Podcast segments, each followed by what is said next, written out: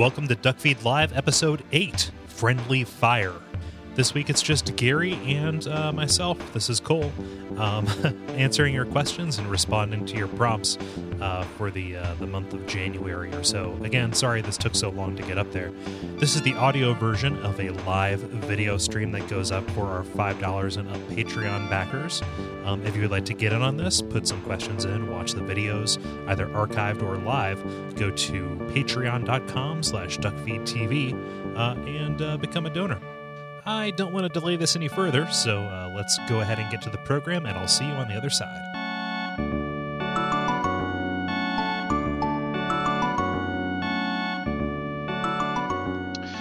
Hey, we're live.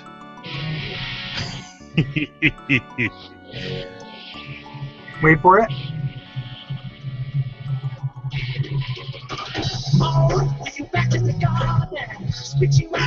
Hey, turn it up. There we are. do we know if Live has ever did done like uh, covers? Like, did they ever do like somewhere over the rainbow or something? Somewhere over the rainbow, down down to the rainbow's end. Come with me and you'll see. Open up your imagination. Um, the, uh, no, but this song has a uh, a rap interlude by Q-Tip, I think. That doesn't sound like a made-up rapper name at all. It is. It's, it's well, all rap names are made up. Cole. The uh, We're handed down by the rap gods. yeah, it's not. You're not born rapping. Did uh, did Rap Man lie to me? He did. Um, Such a savory figure. live coming back in their 2001 album. Okay. Simple Creed. Yeah, that song. Oh man, just trying to trying to get back into their old into their old stomping grounds to find them empty and deserted, Yeah, tumbleweeds blowing around. Yep, fucked over by Creed. this this just in. Scott Stapp punched out by Yeah. Johnny Baldwin. What's his name? Yeah, uh, Ed Kaskawaliak? Oh, yeah. Something like that. Something like that. Yeah. Huh. Fight Yeah. Club. We don't we don't have any viewers just yet, so we can we can mess around unless Yeah. we're just here. I don't know. Is that a bad? even if it just just becomes this, then well, then we can do whatever we want. Oh yeah, nobody's here. Yeah, I didn't dress up for it, so Nah, that's fine. That's Yeah. fine. my cool bathrobe I got for Christmas. Ooh. It's got a hood, which like doesn't seem like something a bathrobe needs to me. like, Oh. But it's also a bat bat bat bathrobe Yep. Bat bathrobe as well. So Hey, we have a viewer. It is a bat bathrobe. Yes. can see my Yeah. bathrobe. Your your charming apparel has uh has has has brought people in. Fantastic. oh man. Yeah. So this is this is Duckfeed Live. We're doing it a little bit late, but uh, for a pretty cool reason. Yeah, Yeah, sorry about that. That's um, at the end of the month. I was uh, I was out. Yeah. I was in the city by the sea, Yeah. San Francisco. I was I was in. Okay, let's do Where in the World was Gary Butterfield? Yeah. Coastal Yeah. City. Coastal city, bad internet service. Tons of douchebags. Um, pretty much lots of cities by the sea. Yeah. Huh. Yeah. So I have a uh, a, a treat here that uh, somebody brought to our attention on Twitter. Um, this is um, I'll hold up the can. The Fireside Chat beer. Oh hey, look at that. Yeah. Um, I, I can't tell if this is right side for the viewers. On me, it's reversed because they don't let me get freaked out. No, Uh, that's, that's good to me. yeah. Cool, cool. so you can see. Let's do let's do an unboxing here. Um, this is the 21st Century Brewery. Uh, sorry, not the 21st Century, the 21st Amendment Brewery. I like their products, uh, like their, their their packaging and stuff. The beer is good. Um, you can see it's like microbrews and cans and stuff. However, they put like really bad like pros like copy on the sides of stuff, like FDR's Depression era radio addresses, which were like a kick in the butt and a hug at the same time. Our Oh. fireside chat is a subtle twist on the traditional seasonal brew. We begin with a rich, dark English style ale, and then we improvise with spices until we know we have a beer worth sharing with the nation. celebrating the right to be original. That's awful. yep. We should be ashamed of that. yep. Um, I, I like the art though, that like line Yeah. art style. Uh, Yeah. FDR. Uh, any picture of FDR, he looks like a man from a different time. He, appropriately enough. Yep. Um, the uh, So- how is the beer? let's uh, let's give it a shot. This is this is an un- unboxing. Let me Is it breathe heavily. on, on? Yeah. So you can see the 3DS XL is very nice in form factor. here, here are the headbuds. Just, just like take a hit off your Addo, dog. Like you're gonna be good. Yeah, I know. The- I just got these lungs. thank, thank you, Miyamoto-sama. Okay, let's give this a shot.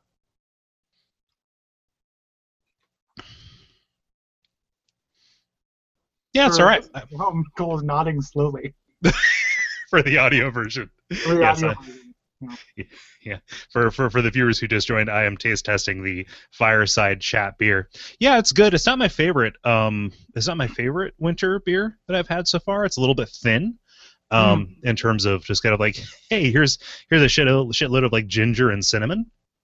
Um, but uh, yeah, it'll it'll do. It'll you do. taste that they improvise spices until they found a beer that was worthy of sharing with the nation?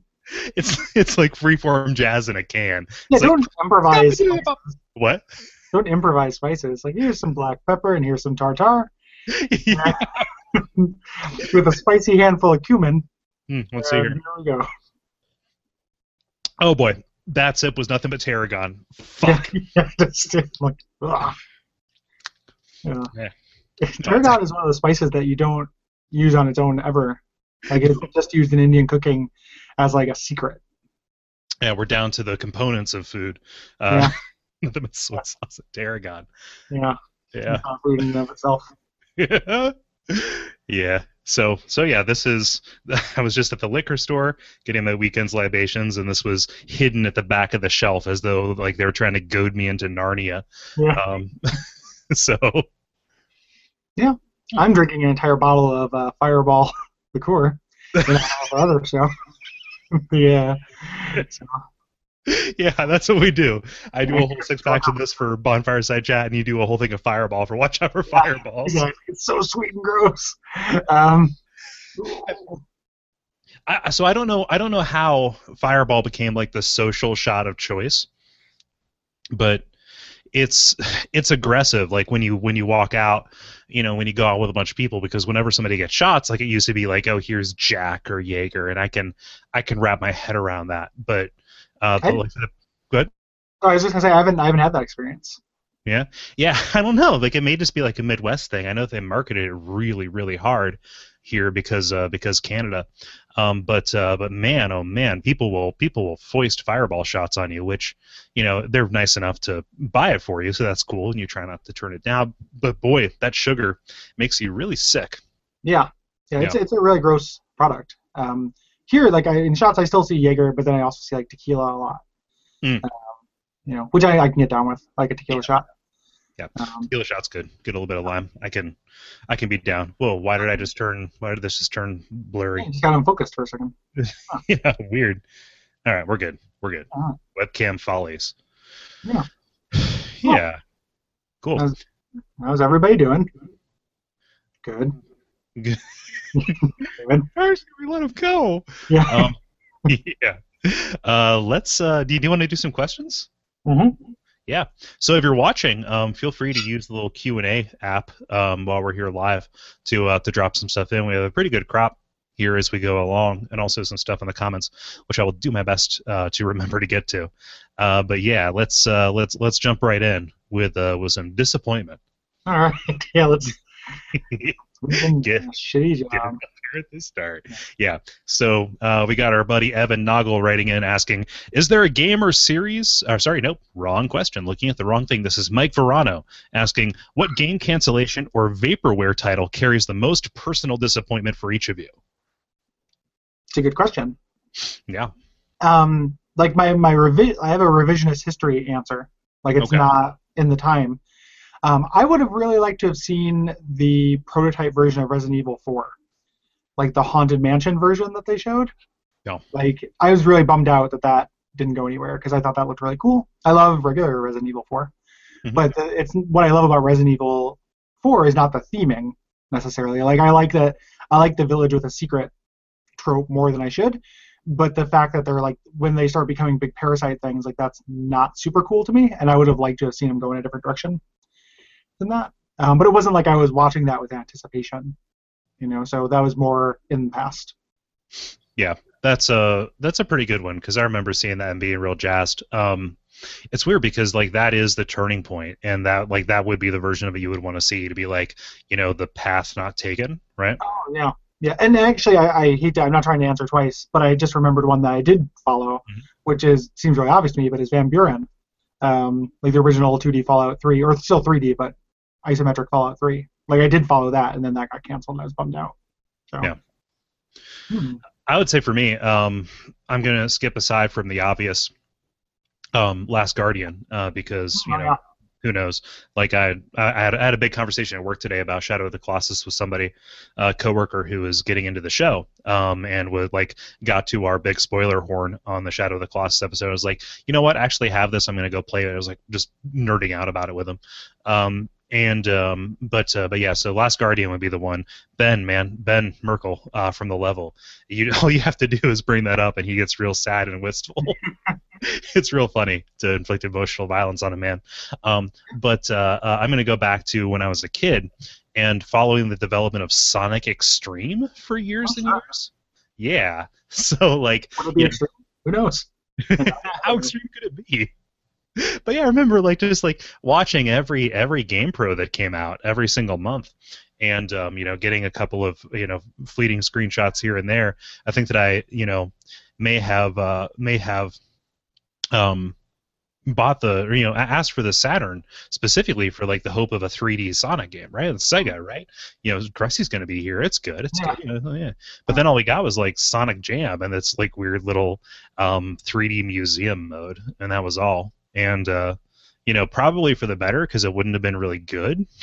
Mhm. You know, like just let that go. But that was my kind of like first real experience with uh, um, waiting for a game and it never coming.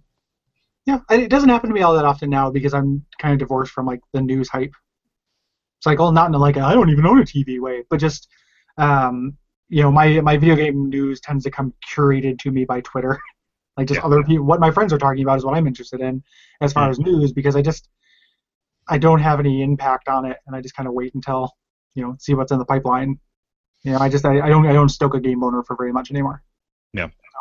Um, I've not answered three times, but uh, since I've been playing more 3DS lately, um, I'm really kind of bummed out that Mega Man Legends 3 was briefly a thing and then tragically not a thing. Yeah, I think, I think that could have been really promising. Yeah, I didn't get my hopes up for that one. Like I thought about that too. Like I thought that looked good, but I was just kind of like, eh. You know, it seemed weird to me that they were doing it in the first place. Yeah. You know, given that the the first ones never seemed to be like they felt cult hit. Back to me, like they're widely well regarded, but like it's a real, you know, it's like the less popular Mega Man branch. Like it's like we can take these into like weird Pokemon programming battle games, and that worked just fine.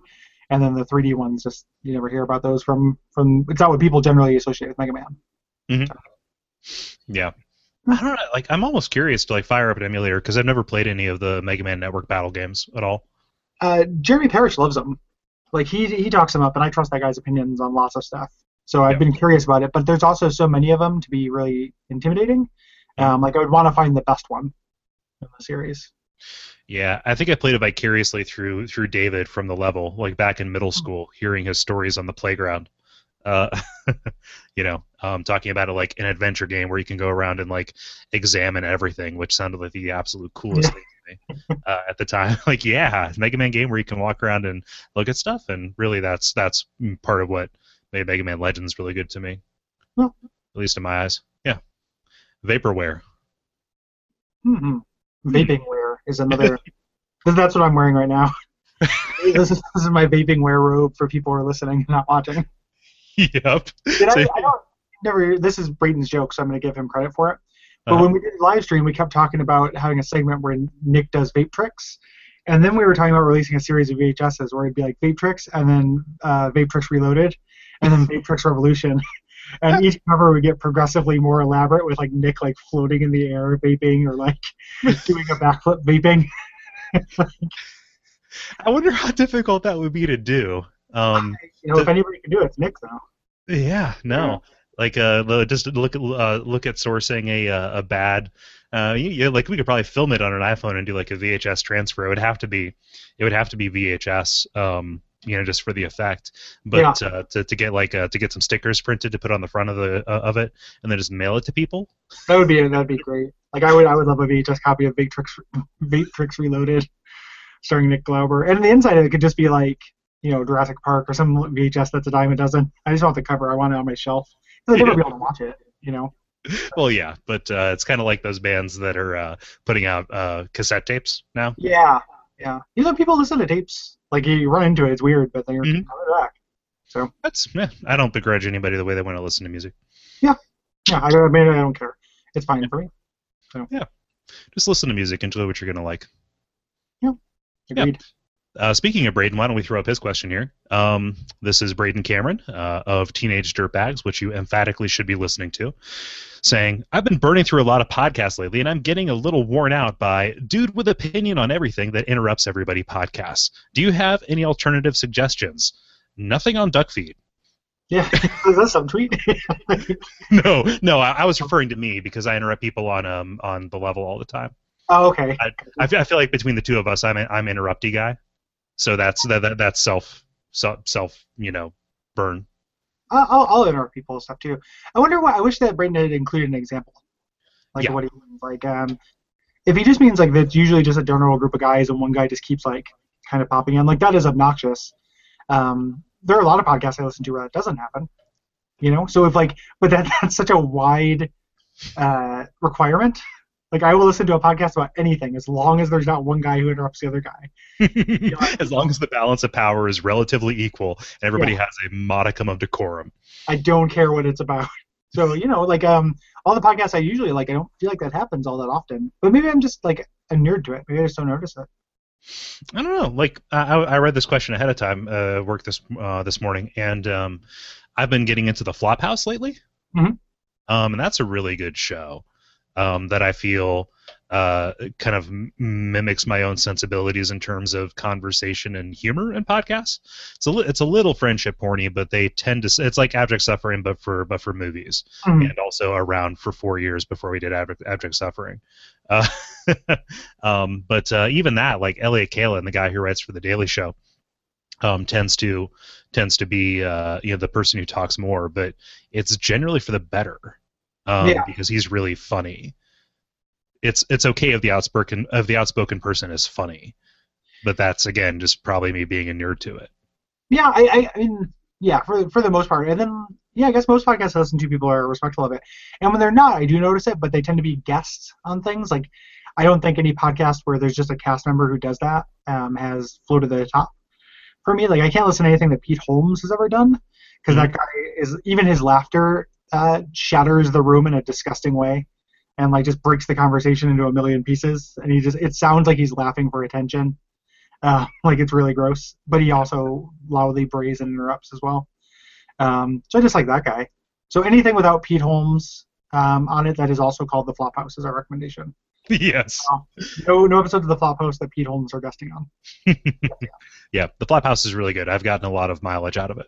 Um, yeah, it's a, I'm yeah I, I've been in this weird. I, I mentioned before I've been on like my pod decline just because of you know music coming you know coming back into my life and uh, the so I'm not I haven't I've got a list of things to check out once I need a new show. Mhm. But I kind of I did the backer blog for tomorrow a little bit about how I mean this isn't about that I could do a whole one about how it's kind of it's hard to get into a show.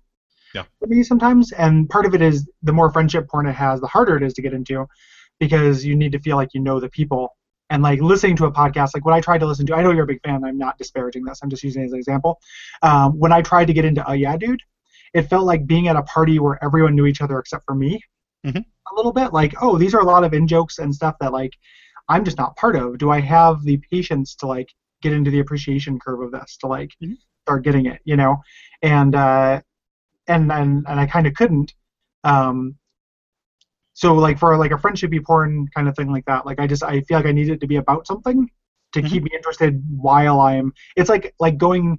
The comparison would be like the difference between going to a party and going to like a show.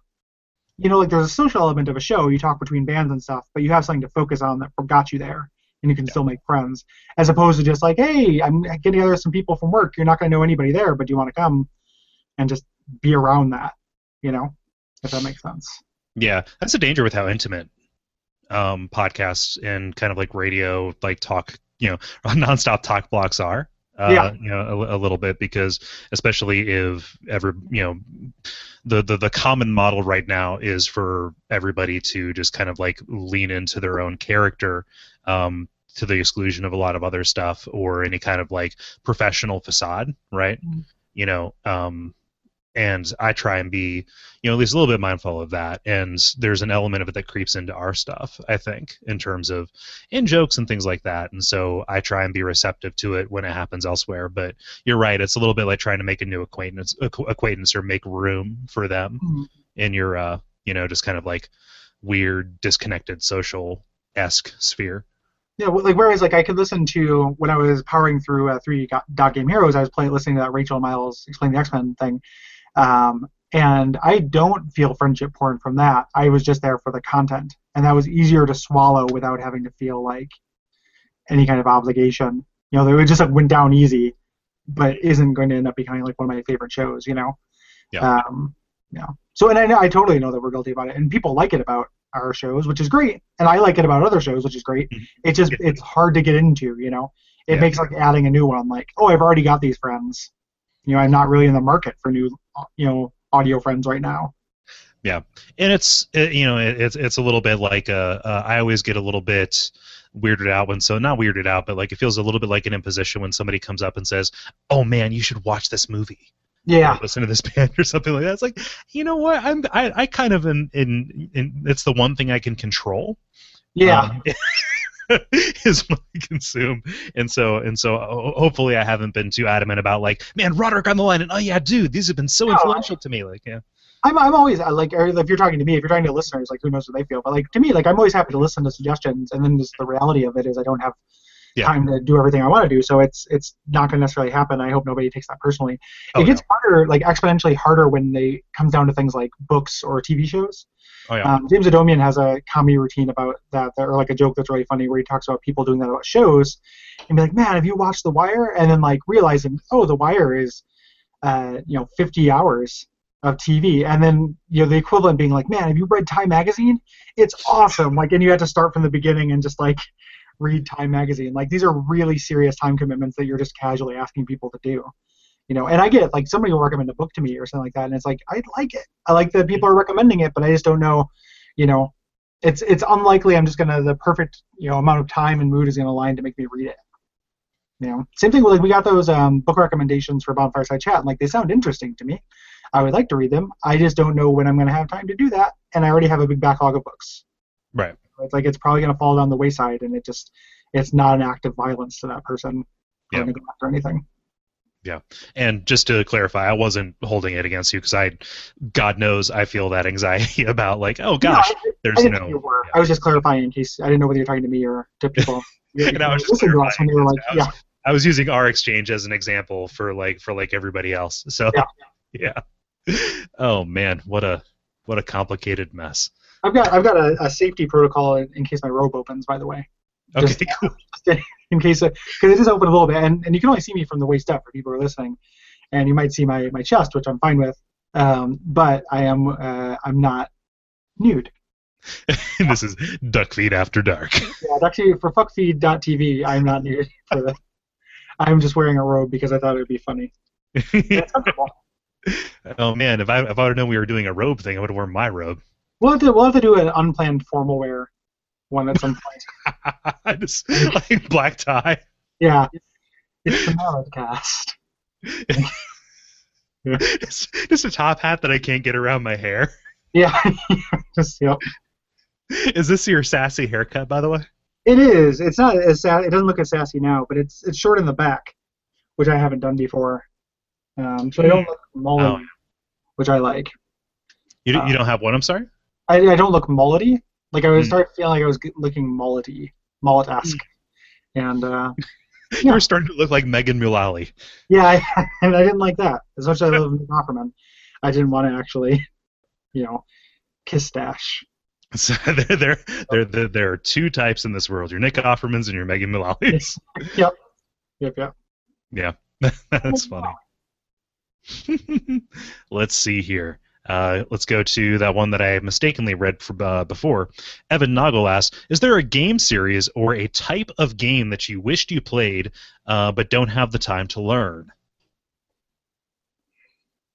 Yes. Like there are many, um, but one that's on my mind now um, that I'll bring up is the uh, the Spiderweb software games, like the Avernum and uh, and those games. And if you don't know the the story behind that guy, um, it's just a guy in Seattle who just makes these old school role playing games that are like super complicated. Like they're old school, you know, Baldur's Gate esque engines with really complicated Obsidian ass moral choice things. Like you have tons of impact on the story and stuff. Um, and they, I just haven't gotten a chance to play them. And I own, I bought all the bundles when they came to Steam, and I have them all, and I would love to play them, but I just haven't had the chance to. So Yeah. Do you know what the time commitment commitment on those is? I don't know exactly. I just assume it's long because of the genre, uh, but I don't actually know that to be true. So there's also an element of um, difficulty. Just get you know, I had to get used to a new old PC game interface, which like once you get into it, you get into it. Like we just did Masters of Orion. I was like, I can't use my mouse. This is bullshit. And then eventually you just like figure it out and you're fine. You know. Uh, so I'd have to get over that hump as well. Yeah. For me, um, something that I see on my shelf every day as I leave for work because for some reason, uh, as a masochist, I put my video game shelf right by my front door. Mhm. Um, I have all three uh, American released Fatal Frame games um, that are right at eye level because that's where PS2 games are. I thought you were gonna uh, say all three American McGee. I was just like, you can do better, buddy. Yeah. probably leave those You by know, the wayside. Scrapland, Yeah, you, you could probably live die without playing Scrapland. I think it's probably okay. Um, Madness know- fall by the wayside. the, the the one time that I've ever been disappointed by EGM, Mhm. um, aside from when they were closed down, was in the review of Scrapland. They went for the obvious joke in their like stinger, you know, like the the, the Mhm. pre-headline for the review, which was just Crapland. Hmm. Yeah. Not very good. It's Yeah, hot magazine level. Uh, it's like a little bit of a Spinal Tap thing, shark sandwich, shit sandwich, but uh, yeah. Yeah. Mm, I don't know. Uh, no, no, but Fatal Frame, I've played two, and that was uh, exquisite. Uh, but I, I haven't played one or two, one or three, even Hmm. though I own them. And um, that's part of what the Hexcrank project is supposed to be about. If I ever get a moment edgewise. Um, to, to, to do more assignment play, um, but uh, you know it's just one of those things where um, most survival horror games that you see are kind of based around like the psychological element or a biological element, and never never too much around like this you know strictly spiritual like ghost kind of thing. Um, and I'm not the kind of person who who finds ghost stories especially scary. Um, but I've heard compelling cases made uh, around why they why that works in these. And so, like as a series, I wish I could take more of a deep dive into them, but you know, just time being both finite and linear, um, never had the opportunity to do it. Yeah, I, I'm similar. Like I've heard really good things about those games, and then I'm also not scared by ghost stories. But that also plays back into Resident Evil 4, which is going to have ghosts. So, Oh, yeah. The, uh, the original version. But yeah, I, I I could definitely see that. And and that's one of the things I like about you doing that blog is eventually you'll play those and I'll just read you doing it. Yeah. God, I just was with, with some of the schedule changes we've been making. We've been making. It's actually going to be feasible for me to like fit some more of those in. I need. To, I need to. Uh, I might do a. Uh, I'm going to try and do a video entry about Project Firestart. Hmm. Cool. And just see how see how that works. I just want to uh, play around with some stuff. Um, yeah, I really miss that. I miss that a lot. Yeah, yeah, it's hard. It's hard to make time. Yeah. Uh, let's see here. I feel like a rock star every time I pronounce this guy's name correctly, so hopefully I do it. Uh, Martin Pazantian uh, writes in After a five year console hiatus, I've just bought an Xbox One. I picked up uh, Sunset Overdrive and Assassin's Creed Unity with the bundle. What game would you pick up next? Uh, I'm not big into multiplayer, so single player experience is my bag, baby. Yeah, baby. Yes, he actually writes that in. I Oh, didn't. I, I didn't put any words into his mouth. The uh, yeah, I don't know. Play D four, man. Play What? play play D four. Oh yeah, yeah. Sometimes I will just be idling like idly like blog checking on Amazon uh, to see how much those things cost. And they've dipped down close to like 300 bucks uh, just to play D4. And if I wasn't positive that there was going to be some kind of PC release, because I don't want the Kinect bullshit, I just want to be able to play this crazy Deadly Premonition story. Um, But uh, that is a compelling case. Um, yeah, I desperately want to play that game very, very badly. Yeah, I, I have no answers for you. I, I, I don't know very many Xbox One exclusives, um, if any.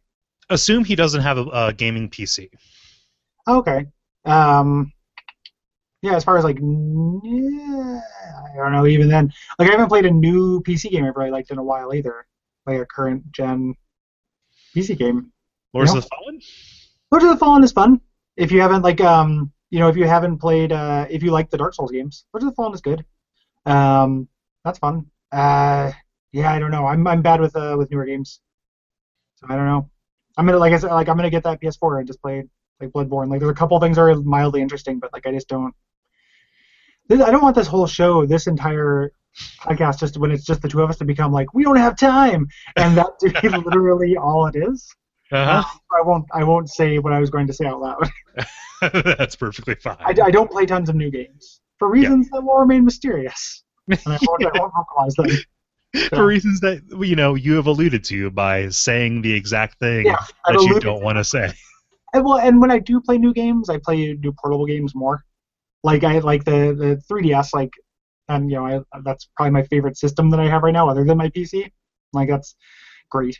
There are tons of really cool games on that. They're Yeah. both downloadable and and just in in package. So Check out D4 and uh, uh, respond with how good that is. Uh, I know that Allison Baker, our uh, super fan, uh, really likes it. So, yeah. Uh, let's see here. I'm going to go to one from the comments. Um, yeah. This actually is a nice segue. Uh, so Alan Del Rio asks, I'm carefully crafting this question so as not to sound cheap. I'm what people term a patient gamer. I don't buy any new releases and have never pre ordered any game. I usually lag about a generation behind, picking up the cream of the old games for a more reasonable price while missing out on the new hotness. Uh, this is uh, partially what endeared me to WAF. What are your own feelings on the subject? Why do you play new games, and how long do you normally wait before buying? Is buying on the day of release the norm uh, for either of you, or a rare luxury? uh, for me, it is extremely rare. Like I can count on just a couple hands the number of games that I've bought on day release. Day of release, I've kickstarted a few games, so I got them right when they came out. Um, but it is it is extremely rare. Um, because you know eventually everything comes to PC. On PC, games go on discount very quickly um, via Steam. You know, six months you'll get it for thirty percent off. You know, um, and I just have enough backlog. Like I, I don't get that kind of game boner, with the exception of like Fallout and Souls games. Um, and then I will buy things new when they're first party Nintendo and I want to play them because they'll never go down in price. So like even though it wasn't a new game, like I bought Link Between Worlds at full price because that was the option. Um, you know, you're not going to get that discounted. But uh, it's super rare for me. So I, I don't really do that. buying games for full price at launch kind of seems like something that I did, you know, back in the day when I was desperate for new experiences. Um, and I was desperate because I didn't have access to them. In this kind of era of the backlog apocalypse that is never ever going to be rectified, it's incredibly difficult to um, get the game boner up. And I've really come over to Gary's position, even as recently as like last year. You know, I got like Beyond Two Souls and uh, um, Grand Theft Auto Five, um, brand new off the you know just Amazon pre-order. Let, let's just let's just do this thing, man. Sign me up. Um, but you know, I guess that wasn't last year. That was like the year before. Fuck, time is meaningless. but like last year, I got this gaming PC, and I was like, yeah, I'll just plug this into my you know my my living room television, um, like a console, and just rock out on that for a little while. And as a result, I've spent far far less money on video games, and I think that I've put in even more time on games than I have even even in the past.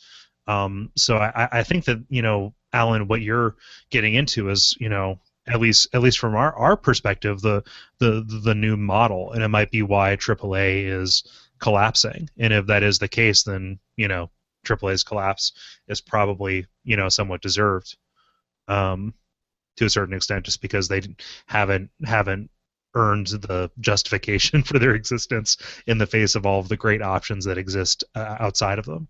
Yeah it, it's pretty it's getting increasingly outmoded, at least in my eyes. And like I, I think you're making the smart decision because ultimately you're going to save money. There are the the comfort of becoming painfully aware of your impending death means that you know there's always going to be stuff out there. Like, Alan, have you played Shovel Knight? Because if not, that's a good seven-hour amazing game that you can get for cheap that you can play right now that's already out. Mm-hmm. Like, did you end up catching Shadowrun Returns? That's real good. I can right now. I can probably name ten games from the last year that like are worth your time. And if you haven't played those, you can probably wait until the new hotness goes down in price, you know, to pick it up. And you're you're just as enriched. Like the part you miss out on is being part of the conversation if you want that and avoid spoilers, which like I can see, but the nice corollary is with one um, spoilers tend, you know, like that's been scientifically proven spoilers don't matter that much. Two, in most like big AAA games, like I don't think I think it's pretty common that like they don't like people don't even seem to care that often. Like it's very rare that I see somebody who's just like, man, I don't want to have uh, the Borderlands the pre-sequel spoiled for me. You know, like they're like, I'll pick it up when it comes out. Like I don't feel like that's really a thing. You know, and they'll listen to podcasts where people on podcasts talk about it, but they're not going to say like, oh, in the end it was the robot who was the killer. Um, you know, they're not going to give away anything major. So it, it's like I don't mind missing out on that conversation. If you do though, like I can imagine people being frustrated, um, looking at something awful podcast thread and people uh, kind of grousing about uh, Giant Bombcast and how they talked about Destiny for like 10 weeks in a row. I don't give a fuck about Destiny. Um, so I could see being like, this is going to take up a lot of my listening space. You know, so me being kind of not into current stuff also closes off a big bunch of gaming podcasts and stuff to me too, and websites. I don't read everything, but that's I don't feel important by that. I don't feel reduced or diminished. Important? Important. I was gonna say enriched, but I was, I was the opposite of enriched. Uh, important. Can, uh, can can you elaborate? Because I've I've I've read that article about the about the spoilers, but can you can you elaborate on the uh, uh, scientifically proven spoilers don't matter kind of thing? It doesn't it doesn't impact people's enjoyment. Like they did test where people experienced a piece of media and one they were told the twist at the end and one they weren't, and people who were told the twist don't report uh, reduced levels of of enjoyment or appreciation of the media. Which like I know for me, like I I don't want to know how things end a lot of the time. You know, I think that they probably do for me, but like what we consider a spoiler is a weird slippery slope. You know, like you can want like there's one thing about not knowing that uh, uh, Bruce Willis is the ghost. It's another thing to not know that like this is a ghost or this is a a story about kid who can see dead you know who can see dead people. You know, like the the premise is not a spoiler, and that's all you're really gonna get in games media if you're not part of the current conversation. Yeah, I give uh, I give Ben shit about that on the level actually. What is it? In what way? Uh, oh, just uh, just because we will mention something that happens, uh, let's say like two three hours into a game, and he'll go, uh. Mm-hmm. it's like, oh, you know, let's have a conversation about this. And I, I fully respect his, you know, if it's something he has not played that he intends to play, Mm-hmm. It's kind of like okay, cool. Like like for you personally, I will I will not do this. If it's something he has played that he's trying to protect people from, it's a little bit, you know, like, yeah, like two or three hours in, you know, like to me those those kind of spoilers help. Like if I know something cool is going to happen a couple hours in, mm-hmm. you know, and and knowing it happens isn't the same thing as experiencing it. Like you're going to experience it different because it's an interactive medium. Um, so it's good. Like the only thing that I'm sensitive about spoilers with are Soul games. Um, and again, that's because like that initial that first blush is really important to me personally and then also for the show you know? Yeah. Think about uh, like little inferno um, just as kind of this weird little bottle example. Mm-hmm. would you have been as excited about playing it if you knew it had a turn? Um, neglecting knowing exactly what that turn is? I, I think i would have been okay knowing that something there was more to it. I think that like saying there's more to this game um, can a lot of times be like something to get somebody to play it you know, like I would never have played Spec Ops if I didn't know there was more to it. Like if I just looked at the marketing and looked at the first couple levels, I wouldn't have kept with it. You know, someone said there's more to it. and I think that's fine. If they would have said exactly what happened, I would have been bummed out. And same thing with Little Inferno. So Yeah. Yeah. So I mean, kind of like keep on keeping on. Like even if you are, you know, waiting a couple of months, like I think that for a lot of the games that are coming out now, like forty dollars is the sweet spot. Like this past fall, I like cleaned house on the winter sales for Steam. Mm. Like I got Shadow of Mordor, I got you know The Evil Within, et cetera, et cetera, for like somewhere between twenty and thirty dollars a piece, which is just yeah, you know, though like the weird way that psychology informs personal economics and personal finances like i am comfortable spending that amount of money on on on an entertainment product they're, they're half off, and those games are really new. You know, Yeah. comparatively. Um, the what Cole is obliquely referring to as Little Inferno is the part where you have to put a bunch of civilians into the Little Inferno, and then the game spends the rest of the time making you feel bad about putting a bunch of civilians inside your Little Inferno. Yeah i was like ah! yeah, Little there's little civilians on fire run around and just catch other stuff on fire Yeah, you, you take uh, when you do it, you get the achievement friendly fire, and then uh, if you burn them along with like a little flag, you get a little. Uh, uh, I don't know. I can't complete that joke. I ran out of uh, ran out of imp- improvisational tributaries.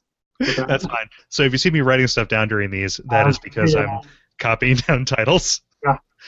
as i often do so so there we go friendly fire will that be the title who knows Little Inferno 2 Friendly Fire is a good it's a good title for that for that game.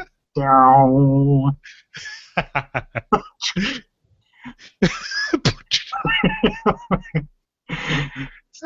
oh man, that's kind of a good, uh, a good, a good question. Best flamethrowers in video games. Hmm. I don't know that there's ever been one. Like it's been really difficult. Like Far Cry 2, maybe. Yeah, yeah, they're, they're not they're not great. Um, they tend to be one of my favorite. Um, Errant Signal, who's a guy, a YouTuber I like a lot, in his video explaining why Deus Ex 2 is not very good, even though I'm a Deus Ex 2 kind of apologist, um, keeps showing the footage over and over of somebody burning alive, and they're like setting themselves on fire at a garbage trash, like a trash fire, and then just running around going, "I'm burning, I'm bur- I'm toast, I'm burning." He's just yelling that out, throwing arms up in the air like a muppet. It's really ridiculous. The video is worth watching just for that. oh man, that's uh, that game's on sale right now. Should I get it? Yeah, I think you'll find things to appreciate about it. It's really flawed, um, but it, there are things to like about it. Like it, it does the the Deus Ex thing where it's like you're in a big hub world where you can break into apartments and stuff that don't seem plot relevant that tell you little stories, which I love. Um, and the actual macro plot of it is pretty good. Um, the real the only things I think really damn it are, and this is it's not me uh, being a PC fanboy, is like are the concessions they made for console. You know, are not are not great, mostly in small areas like uh, lots of loading screens and kind of small areas, but they go pretty quick on a modern computer. Um, I think Deus Ex 2 is worth playing. Out of the games in the series, it's the worst one, but it's still a good game. Let's see here. Uh, continuing from the comments, David Petroco writes in You mentioned at the beginning of the second season of Bonfireside Chat that you felt compelled to rush through your first playthrough of Dark Souls 2 to prepare for the show, and I was curious as to know why. The first three episodes were an intro and then things betwixt last Majula and its extrasode, and not getting into a real content area until the Forest of Fallen Giants in week four. Obviously, the boss of this area has a callback much later in the game, but I feel uh, that still would have gotten you almost a month ahead, uh, a month instead of the week that you beat it in. I love the podcast and feel bad uh, uh, for you that your first experience had to be so rushed when I feel like you didn't actually need a full knowledge of the game until later on. P.S. Looking forward to the Bloodborne season. No PS4 here, so I will be experiencing this game solely through the show. Solely. So solely. Um, the the reason is that we don't just play through it um, because we, one we have to plan, and then two we have to book guests. Um, so knowing what the season looks like is important too. Like even if we had taken that month, like when we get try to get people on the show, you know, I usually will come up with a big list of people, and then I start sending out feelers, and not everybody can do it, and some people have time concessions uh, in order to do it. So there's just kind of a lot of planning around it. Um, like I would have mainlined the game anyway, but I felt better knowing, like being able to plan around it, um, specifically because of guests having guests on the show. If we didn't have guests on the show, we could take it at a much more leisurely pace. Um, but there is still something about being able to be authoritative. Like the specific boss uh, the end of the you know the of Fallen Giants, like knowing that context when we talked about it, even if we didn't spoil it, like I wanted to be able to say what that is. Um, confirmed in the uh, the DLC too, which I, I like. Confirmed in item description, so I'm happy about that. Like the suppositions that we made that got confirmed, I was really happy about. Um, yeah, it's it's strictly for planning purposes, and you know, I I like to think that we bring, I don't know, like a, a little bit of professionalism to it, like to to be able to take away the like oh well I felt like I was playing this under duress but here is the the, the here are the nuts and bolts of the experience that we had um, I feel like we gain more by uh, being able to speak with the entire experience in our heads as opposed to um, kind of like following through it piecemeal um, just because you know it does let us draw kind of oblique and indirect comparisons to stuff that came later yeah or yeah exactly like we can we can know when things are going to, to have kind of an impact. And also, like, I wasn't going to take my time with it anyway. Like, I was probably going to mainline it. Mm-hmm. I did rush through it, um, but part of that was because I wanted to. Like, it's, I wasn't under, it's not necessarily a bad thing. Like, you don't have to feel bad about yeah. it. Like, I would have, you know, sat down and, and poop socked it regardless. And maybe poop socked it slightly harder, uh, just because of planning for the show, but I would have just sat down and played anyway because I'm real into those games as well as being committed because of the show. Right, and you know, like I'm, I've already taken time off for Bloodborne. Mm-hmm. Like spoke with my bosses about that and stuff, and they're they're totally cool with it because they know that I have a side business. Um, you know, and you know, just that that's important. Um, and I'm probably going to be a little bit more fast and loose. Like I'm not going to try and beat it all before the first impressions, uh, because it's first impressions, right? Mm-hmm. Like you know, we're not going to be talking about, you know, huge sweeping things in that first kind of thing anyway. That should be something that buys us time. Um, yeah. And so, you know, I think that I drove myself crazy trying to get it beaten before we, you know, did that first impressions before, and I know that I'm not going to do it now. I think that the larger point about us, you know, whether or not we're rushing it, has more to do with whether or not the community has, uh, you know, shored up its lore suppositions and things like that. And you know that's the biggest difference between the Dark Souls one and Dark Souls two seasons is just how mature the theory is. Mm-hmm. Yeah, and I, I feel good about where we landed on Dark Souls 2. It just took us a little while to get there. Yeah. Um, and it's it's still being revised as of the day before yesterday, you know. Um, but yeah, and I probably will end up beating it. But part of the thing with a game like this that I love, like I want to get through it once, and then I want to know every single possible thing there is to know about it. So I like beating it so I can start looking online to confirm shit I'm thinking or find out what other people are talking about um, really badly because the you know, and I, this is no grand revelation, but the Souls games are real like getting to to. I was uh giving I was talking with uh, VaatiVidya in uh, San Francisco, and we were we were talking about how. Thank you for using um, my voice, by the way. yeah, I'm a big gigantic name dropping douchebag. The um we were talking about how much of a process it is coming to conclusions in that game, like. And even somebody who is as masterful as he is and renowned as he is at that stuff, um, it is a conversation. Like you're having a conversation with everyone else who likes the stuff and with the work itself over the course of time and coming to conclusions that way. Um, so I want to be able to start that conversation as soon as possible. You know, I don't take any pride in like, oh, like in season two, it was fun to have some theories that we just came up with on our own, but we had some of that in the earlier seasons too. Um, especially I feel like in Demon Souls, which is not as examined as other things were.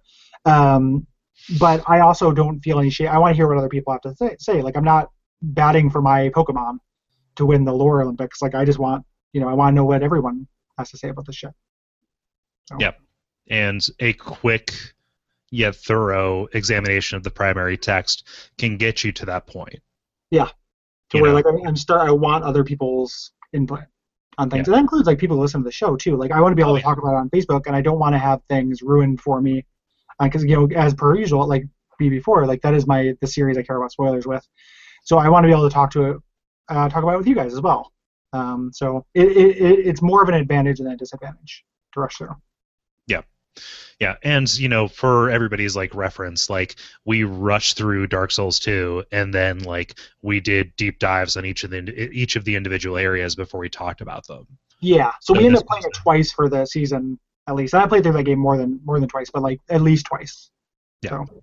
So I mean, it's not like okay, I did the uh, the Shrine of Amana in March of 2013, and then we talked about it in you know right September. November, yeah. Like uh, you know, it, like it was it was fresh and just kind of like going back and reevaluating that kind of stuff.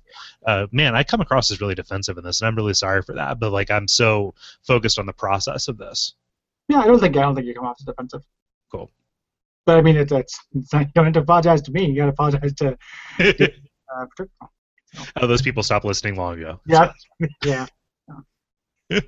Let's see here. Uh, Edward B. Uh, writes in, uh, "What's your dream lineup for Netflix's upcoming Zelda TV show? Assuming they go for an all-celebrity chef cast." That's a very funny question. Um, Guy Fieri and Girl Fieri as the leads. Let's get to Alton Brown as Ganon. Yeah. I was gonna go Alton Brown and Stingle. Yeah, well, that's pretty good too because he has a Lucifer figure. Let's get uh, Gordon Ramsay. I think is a more as a as a better uh, uh, Ganondorf figure. He would be a good Ganondorf Ramsay. Yeah, Ganondorf Ramsay. Uh, Gordon Dorf. Yeah. Uh, so here's the thing that I've learned, um, just in the past, uh, let's say like 18 months. If you're going to watch any kind of like reality television show, watch the version that isn't produced in America. Hmm. Because if you're going to watch like uh, um, Kitchen Nightmares, like the Britain version is so much more like constructive and like here's the way this business is failing and here's what they're doing and like let's get in here. And the American version is like dun dun dun dun Yeah. right? Same thing with uh with uh, Shark Tank versus Dragon's Den. We talked about that a while ago. I fucking love the Canadian version of it so goddamn much, uh, but the American version is just horseshit because Mark Cuban is in there on randing it up. Um, the uh, you know what what is the uh, inversion of that though is the Canadian version of Chopped is really bad. I don't know what Chopped is. Uh, Chopped is a reality show, rally cooking show where uh, you don't know what you get. You do three meals, and you don't know ingredients you get. You have four random ingredients, and you have to incorporate them all. Um, and in the Canadian version, the production values are lower, which is fine, but they're just it's grosser. Like everyone seems like they are worse at it, and it's like and and the ingredients are more Canadian. It's like you know vanilla vanilla yogurt and canned salmon. Like there are multiple just like canned fish things, and it's just I don't want. It's like the world of Dishonored. Yeah, exactly, exactly. It's candied eel and vanilla yogurt, like fucking disgusting. Um, yeah. So the Canadian version of that show is worse than the American version of Chopped, but Chopped is pretty pretty tasteful as it is. Yeah. That's pretty cool. Uh, so the Zelda series, this was just announced today, and I was just just oh, Yeah, it's dumb. It's a bad idea. that's a really bad idea. It, it also is like it's a bad idea even if it didn't have Zelda attached to it. It's like doing a, a family friendly esque Game of Thrones thing. And I've only watched the first season of Game of Thrones, but from my limited understanding, the things that make that property special are the things that make it not family friendly. You know, like I don't think you can really do like a warm hearted family friendly Game of Thrones and have it still work. You know, because you need that unpredictability of like anybody could be a shitheel or anybody could die. Yeah. And that's not particularly family friendly. Who's gonna fuck who? Yeah, ex- exactly. Is it going to be uh, the happy mask salesman on the Goron? Like, who knows? Yeah. Wear my mask while you fuck me. Wear my mask while you fuck me. Do you like that mask? yeah, yeah, Like, yeah. exactly. have you heard of Tingle in the News? Hey, Ganon, look. the uh, new business card. The um, Um, so yeah, this is. I mean, it's it's really it's really really dumb. And like I've I've man, I don't mean to throw shade at people who may be on Facebook or not, but man, don't don't talk about this like it's like gonna make your year. yeah, you're gonna get disappointed. At, Yeah. at the at the so this is even putting aside the fact that you, I feel like you should you know approach this with skepticism because it'll be bad. Even if it's not bad, it's not gonna make your year. I don't think. Yeah. Like it just like what what precedence is there for anyone to think this is going to be good? Netflix original series? Nope. Um, you know, uh, properties based on on video games? Nope. No. Um, you know, ways that Zelda's been a- adapted? No. Um, none of these things lead me to have any kind of hope. Or I'll, I'll go out on a limb and say storylines in Zelda games? No. Like that's not what the strength of that series. Like there's literally nothing about this that lends itself to a, a syndicated program. Do a Twin Peaks style ex- exploration of the Majora's Mask world, which is the most like melancholy, like you're going around fixing these townspeople's problems. Yeah. And maybe I will pay attention just a little bit, but they're not going to go that weird. Yeah. Yeah, it's it, it's gonna. super trippy Link's Awakening like dream sequence. Like it needs to have David Lynch attached, or Yeah. otherwise it's not going to be any good. David Lynch. so so here's something that I'm noticing because when I talk I see myself and I don't I don't see that uh you know that that doesn't happen for us when when we record my my my, my mo for laughing is to like JFK it like back and to the left yeah. so I'm just I'm sorry I just bring bringing this up for uh, as a special for people who are watching this on video for people are listening to it, you can imagine Cole's head going back into the left. yeah but uh, it's kind of like man I do that a lot don't I it's like It's okay. It's good. it's To, it's good to, to theater laugh from time to time. theater laugh. yeah. Um, I don't know. Like it's uh, it's interesting. I'm going to be curious to see how, what's what, what particular flavor of failure this has. Yeah. Because it's like to, like to me it seems incredibly cynical. Like it's bound to get people to watch it, but like when you have something like you know Netflix original content and stuff, um, the way that seems to you know live or die is by like social media branding awareness and Yeah. stuff like that that drives the numbers. Like they're really you know able to track where that stuff comes from and goes to. And so like that's why stuff like orange is the new black and house of cards like lives or dies is because of that like binge kind of appeal. And this has i think far less you know mainstream appeal than even those things do I, I also think that if this is successful, like if this ends up being a good show, it will be because of it not being a Zelda show. Like the elements of like this, they could just make a good medieval fantasy show. Mhm. It's just going to have very superficial Zelda elements to it, which is fine, I guess. But it's not. It's one of those things where the two properties are not in service to each other. Like the medium and the property are not in service to each other. The uh, the family friendliness actually I think um, will be the biggest thing that it lives or dies on though. Yeah. Honestly, is like okay, is this something that parents feel comfortable sharing with their kids, especially parents our ages? Um, like, oh hey, here Zelda, I love this. You like this too because I'm desperately trying to make you into a miniature version of me. Right. right. Out of every Nintendo property, it's kind of one of the. I mean, Metroid would be worse, but like the way to make a TV show out of a Nintendo property now would be to probably do Mario and go real bonkers adventure time with it. Like take advantage of the fact like this is a universe where anything can happen and things are real weird, and just make it funny. Like don't try to do a drama based on it because Nintendo does is really bad at dramas, um, for the most you know for the most part. Um, yeah. So yeah, I just I can't see it being because it's going to be serious. You know, like what is that even gonna? I, I can't imagine it. I can't imagine it being good. Serious you- family. Real quick, Gary, tell me what was the name of the princess of Lorule in uh, Link uh, Link Oh, uh, Hilda. Hilda? Okay, cool. All right. I was expecting you not to know. I was trying to get you into a trick question Oh because no. of all the amazing things about that wonderful, delightful game. Like Yeah. the story was all right, but like, eh. I kind of I was I, I was kind of into the idea of like, um, you know, like oh this is uh, what would it be like to live in that world? You know, and it turned making her kind of desperate. Um, but then her villain turn at the end was a li- like I think I said is a spoiler that's significant. Sorry, and there's no way to take it back because it's took feed live. Um, but it, it felt a little bit. Um, it's telegraphed like crazy it's though. really telegraphed. Yeah, it's it's really telegraphed, but then also the way it was executed didn't have enough subtlety for me.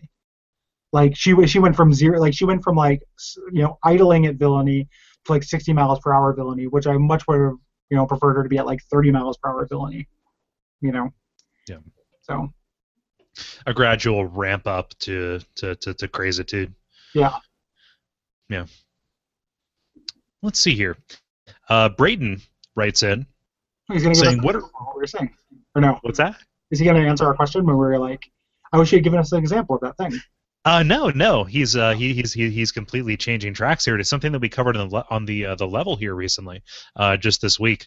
Uh, what are some of your favorite names for video games? Maybe not the games themselves, just cool names like Phalanx Covenant. Cool name for a bad X Men crossover. There's a game on Steam right now called Crown Takers. which I think is very funny. like you know, you know, punch throwers. Like it, it's just like noun doers is a, is a very funny name, or whatever that's actually referring to. Crown takers. the, uh, the the the game that was the, uh, the the the impetus for this conversation on the level is Grim Fandango, Mm. um, which I think is just a it's it's a it's a wonderful name, both just from a like oh here are some sounds that sound good together, um, kind of kind of perspective, but also descri- a description of what happens into it. Uh, it's it's incredibly apt, but uh, no, nothing is as terrible as crowd. Yeah. the crown takers. Look out! It's the throat punchers. The Yeah, yeah. Grim Fandango is really good. That's a a really catchy phrase. I think. Yeah. Um. I like FTL because it's uh, an an initialism. Mhm. Um, uh, and just uh, its it, simplicity really appeals to me in a, in a lot of in a lot of regards. Um, when people were writing in, they really talk sugar about Demon's Souls. Mhm. Uh, Oh, just the, the fact that they throw that apostrophe in there, which immediately led to the full title of uh, Barkley uh, "Shut Up and Jam" Gaiden. Oh yeah. yeah. Uh, the sequel, which name I cannot remember right now. It has a more cumbersome name. Like I, it's more like I know what game, what names I really dislike, which are the ones that are super Teflon-y and you can't. Like this could be anything. Or is it the Fallen? Yeah, exactly. Like that could be literally anything. Um, you know, and that's one of the things that's nice about FTL because Faster Than Light could be like a 4X exploration game or anything like that, but like FTL reads a little bit more unique, which I like. Yeah, that's my favorite like modern example of a of a thing. Yeah. I'm gonna go with Crown Takers. So Crowd takers. the Crown Takers. yes, yes. uh, we have Brett Burradell uh, writing in, I think, all the way from Australia. Hey Brett. Um, hey, Brett. Yeah, thank you. Um, it is it is morning time. You're where where where whereabouts you're at. Uh, let's see here. Can you guys talk a little bit about your experience when you were growing your first beard? My 19 year old cousin had a patchy. Uh, first try going for a month or so uh, now, which is completely different than my experience, and he's had some hilarious question. Yeah. Um, let me see here. Were you guys young beard growers, uh, or was a concerted effort, or was it a concerted effort, and when did that happen? It's a good question. Yeah, Um. I was I was a Van Dyke man in high school. Ooh. um because I didn't have uh like a full like I didn't have full cheekage. Um so I used to do and that was like when I've worked shitty jobs where I couldn't have a full beard. I've done like Van Dyke before. Um, which isn't my favorite thing, but I don't like how my face looks bare. So um but yeah, it's pretty easy for me. Shortly after high school I was able to grow a beard and went bearded for a long time and occasionally would do dumb experimental things like let's have mutton chops for a little bit because who gives a shit? Because I'm in my early 20s um, or like let's do big Neil Young sideburns or something like that. Because shaving away from a beard is really easy and fun. Um, so I don't have any tips. It just kind of came naturally to me. Um, I don't know if there are tips. Um, I don't like I can say that I don't like the beard that hugs the jawline I think that's one of the worst things you can do Yeah, uh, I- you're not you're not doing it now. Like you don't yours goes further in. Like yours is a little bit more trimmed up on the neck than mine, but like the beard that like literally ties to the jawline, like the Mhm. banker's beard, I think that looks like the absolute shit. like I think that, and especially if you're a man of any carriage, like that is just a way to show your neck waddle in all glory. Like it is like putting brackets and highlights around your neck fat in a way that I think is really unflattering. I, I I just shaved shaved this actually like or you know trimmed it down to my usual uh, level of stubble. You can actually see that my mustache is pretty pretty bushy uh, at, at this point, and you can see like right down here. Like I didn't get a chance to like do a clean sweep, but yeah, my my problem is my my beard grows like straight out perpendicular, Hmm. and my face is already pretty round, so it actually um, does like this so it looks like a sea urchin. a little bit, yeah. yeah. And so like like like this level of like hmm because because i have like uh you know if i if i just like if i had a mustache you know just just now i'd be like it, it's like a nascar fan mustache a little bit. Yeah. where, where it's just like wispy and whatever you know the fact that i'm dealing with blondish red hair um makes it makes it really difficult. Um but uh but yeah that was something i had to deal with here today and so that's why i was like ah did i get it too much? No? Okay cool. Yeah. Down there Yeah, yeah, and I'm I'm, I'm glad that you haven't done like the the Oh jawline. God, no, that and would also shaving down on the cheeks, I don't care for. I think it looks tends Yeah, to look. like overly sculpted. Like I'm I'm fine with the werewolf look, you know. Yeah, it, little- it just look it looks less. Um, yeah, I don't know.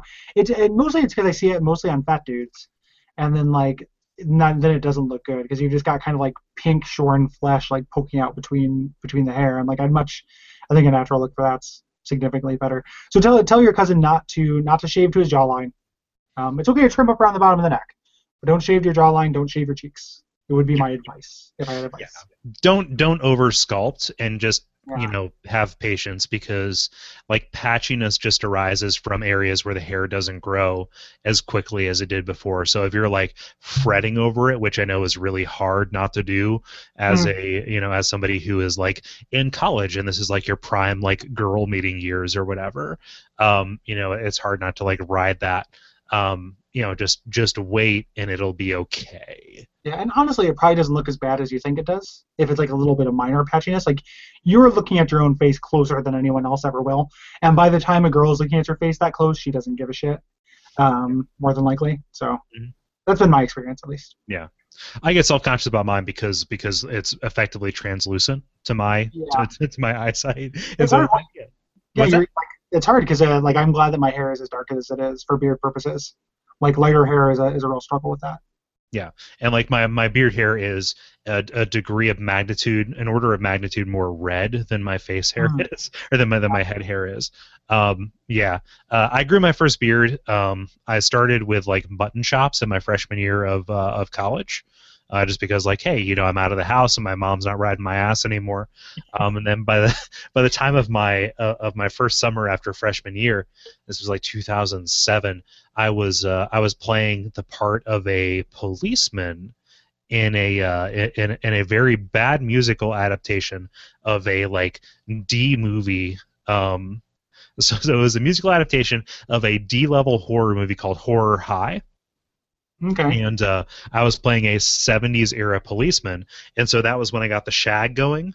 Um, like, and this was also like concurrent with like depression, as when my when my depression first like set in. So it's like you know I'm not gonna like cut my hair or shave or anything. So by the time I auditioned for this part, I had like button chops down to like here, in addition to like a really shaggy like just general whatever, because I'd shaved like three months before everything down here, and it like grew in, and my hair was like out, and it's like okay, well let's just like do this thing. Um, and then it's like, okay, well, I'll roll with this. And then it's just been kind of like indolence ever since. So I will either get a haircut or shave whenever somebody says, hey, you kind of got that wild man look happening, don't you? Yeah, exactly. The other name is thank you for the IT guy. Yep. Like, So. So so so yeah, like that, that's just like eventually when you stop caring or prioritizing something else, that's when a beard or the crazy hair happens, and then it becomes a habit because it becomes part of your look. yeah, I like I like a beard, especially like um again I keep bringing this up, but like like a chubby dude without a beard always kind of grosses me out a little bit, like not a mean way, but just a little bit like lips and stuff. Like I, I don't know, and I don't care for this is all internalized self-loathing. No, no, externalized self-loathing is what that is, but like it's Uh, uh, it's it's contrast, right? Like if you have something dark down here, like my my undercarriage on my on my jaw is a fucking horror show. right. right. So I'm with I'm with. What's Yeah, that? I said I'm with you, brother. Like I'm not throwing stones. Like I also have a neck waddle. It's not my favorite thing. Yeah, and so so it's like you know just just just- draw it up here, and so my my battle is when it draws attention to the wideness of my face. And Yeah. it's like okay, let's get it down to you know what is effectively just a shading on my cheeks and jaw. You're just applying the character creation like cheater to it. yep. Yeah. So uh, the the the trick for a good beard is just wait, don't don't over trim, and uh, you know what, just be yourself, man. Yeah, It, it, it gets better. So, yeah. man, oh man. Uh, yeah. So why don't we do another Brett one because it's here at the top. Who edited the Jet Set Radio Lab intro for WAF? That was one of my favorite skits you've ever done. I was laughing with headphones on in the gro- grocery store. Also, I'm not in Australia. I know you from Illinois, Gary, uh, but thanks for the Oh, shout I, out. I apologize, Brett. Well, for one, so just to be fair, I know you, Brett. Cole said you were from Australia, and I thought you were another guy named Brett who listens to Yeah, the show. I forgot your last name. That's But you are the Brett Sorry. who was in Secrets of Stylish Women, and uh, it's a trap. And I do remember you, so I apologize for that. Um, so don't don't think that I don't I don't remember you. So I'm Yeah. sorry. Yeah, I'm so I'm sorry for because we do have multiple Bretts in Yeah, it's, it's, just, it's just a crisis of infinite Bretts. It's not personal to you, Brett Brittle. Uh, but uh, yeah, that was me who did that. Uh, Mhm. Gary, wrote that. Gary edited it, and it was magnificent. Um, I think that uh, we, I, I would like to make it very clear that mm, that comes from a place of love for what Radiolab used to be.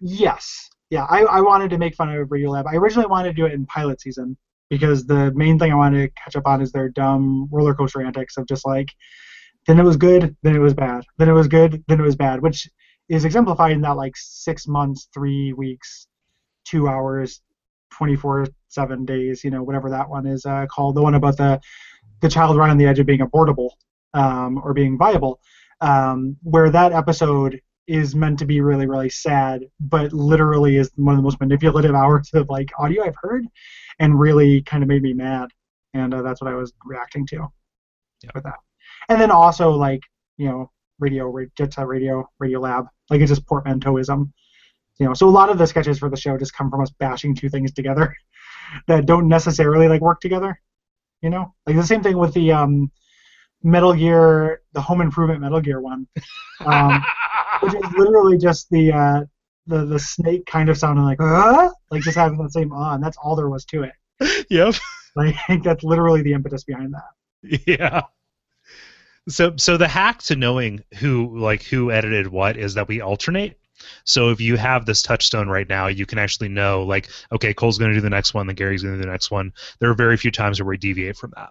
Yeah, we switched a couple times, but it's Yeah. it's pretty rare. And usually when we switch, it Cole takes it on. Like it's rare that I do one of Cole's, um, and that's usually because it's either like an idea he really wants to do. So I think the um, for example, the um, the I have no mouth and I must scream one was like when the Cole wrote and wanted to felt really good about editing, or it'll become like a time thing, um, which seems ridiculous given that like Cole's busier than I am. But if specifically if I can't do a thing, you know, or if it's a, like or like if if you suggest something that's very production heavy, and you're just like this is gonna take forever and I don't want to you know imply it, but I really want to do it. But for the most part, we we just alternate. Yeah, it's it's it's really fast and loose. But Gary did that, and uh, the, like that was an amazing one. like you did you did such a good job of mimicking their uh, their, their production tricks. Yeah, thanks. Yeah. It was, And, uh, it was it was fun to do. Yeah. Fantastic. Yeah, we. uh I don't know. Like, wa- watch out. Um, Gary, can I say this? Watch out for waft tracks.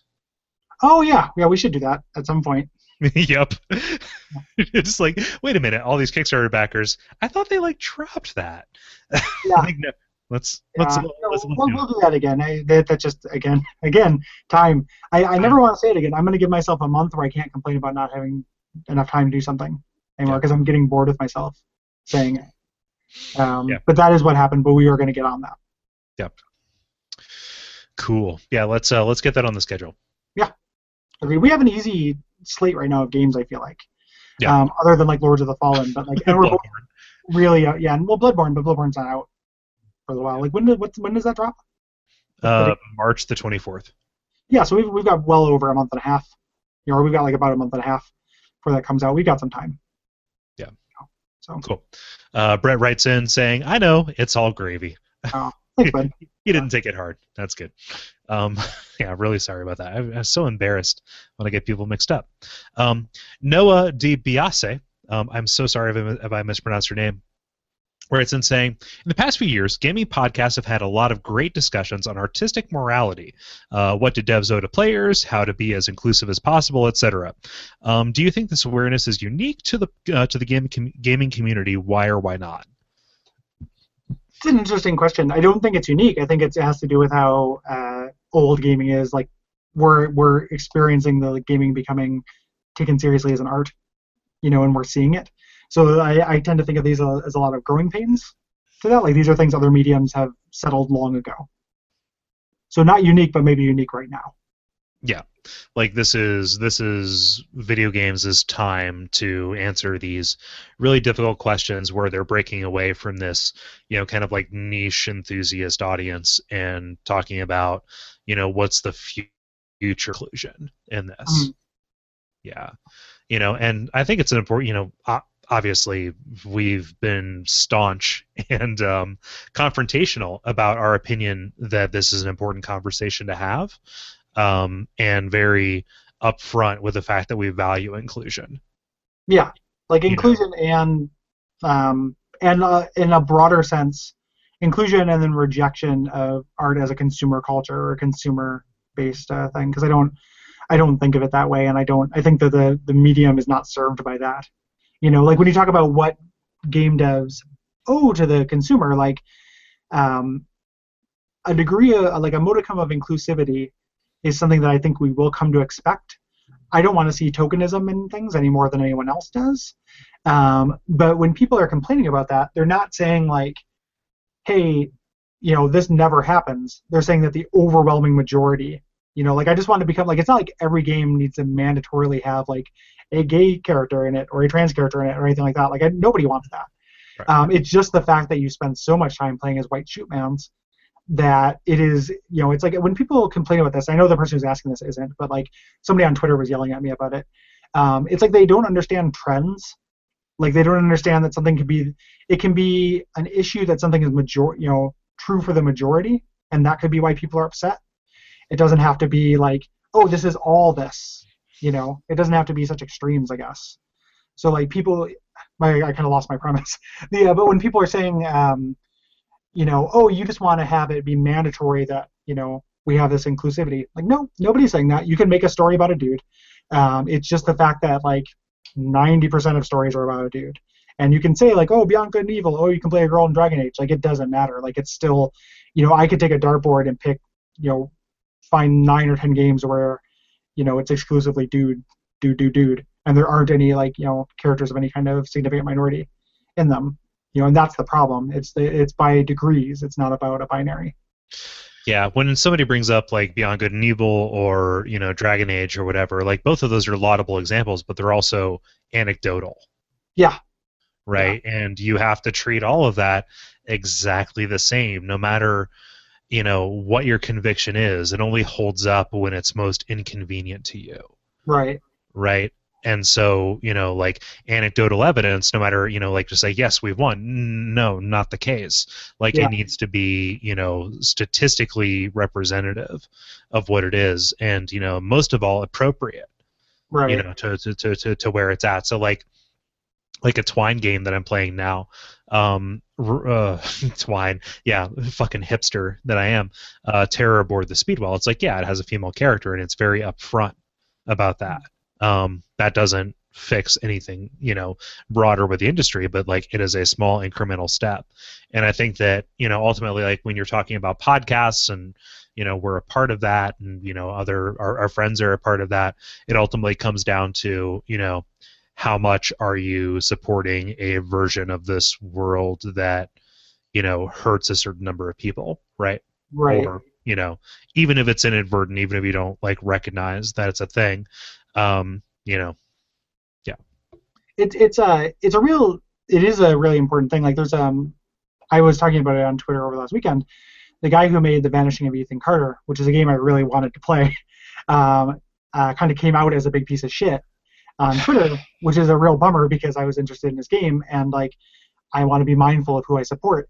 But reading his timeline, where it was just like him and uh, Total Biscuit, who is a, a wanker, um, just kind of like jerking off into each other's hair, you know, bad mouthing Anita Sarkeesian the way they were doing it that was so infuriating to me was that people were challenged people who had respect for the Ethan Carter guy were challenging him and saying like man she's not saying that you can never have another prostitute in a game you know they were pointing out like he was it seemed like he was like having the revelation put in front of him like no one is saying this isn't censorship no one is saying you can't do this and he was just like literally like LOL'd at the person like didn't even respond to it. It was just like it made no sense to me. Like saying that this is a trend and it's worth examining is not the same thing as saying you can never do it. right. Um, and I was just it was amazing to somebody who's so well regarded and people love that game and it's by all accounts very like smartly written can be that dense um, and not understand that like a criticism of a thing is like what I mean what does he think is going to happen you know it's like you said this, and it's like if you're afraid people are going to take your games away, you deserve it. Um, and the reason why that statement holds up is because obviously no one deserves to have their games taken away because that will never happen. Like nobody can do that. Like it's just never Right. going to like it's it's ludicrous, and the fact that you're considering it means you're an idiot. Yeah. I'll take a gentler stance and say that you know if you hear you know if if, if your sense is that the, the the discourse is ahead of you on the progressive curve, you know.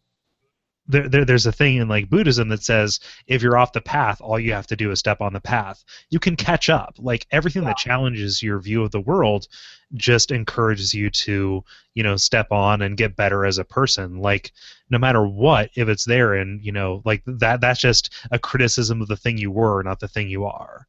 And and No. even if you decide to reject it and just be like, no, I'm just going to play the games that I want to play. Mhm. Okay. Yeah. You know, like it's it doesn't you know nobody like those things don't not exist now. Like it's not like you're they're in danger of going. If somebody is if a critic is saying like, hey, these are sexist things. Um, one, it's weird that you're personally offended by that. But two, if you are, then just let them say it and then just play the games you want to play.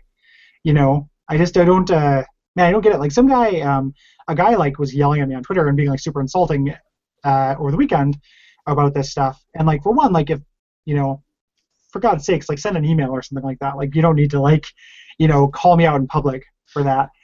But two, it was like it was weird because he was like, you've just been making these jabs for forever against, and it's like, it just blows my mind that he felt like I was personally calling him out.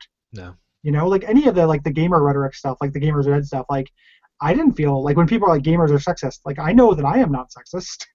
You know, mm-hmm. like I don't feel sexist based on that. Like I don't. I mean, this is an old conversation we've had a million times, but I don't tie that much of my identity up into it, and I would encourage anyone to do the same. Um, it is not healthy to do so. It's not healthy to take shelter in the version of you that the people you perceive that are attacking you are creating. Yes. Yeah. Right. It would be if you know that you are not like if you feel like you're not sexist and you just like playing Duke Nukem, then just be like, all right, this is a critic who thinks this is true. She's Mhm. probably got some points that a lot of games are really sexist. It doesn't really bother me though, and I'm gonna keep Yeah. playing Duke Nukem, and that's you know no one's gonna stop you, no one can stop you. Yeah. You know, who gives a shit?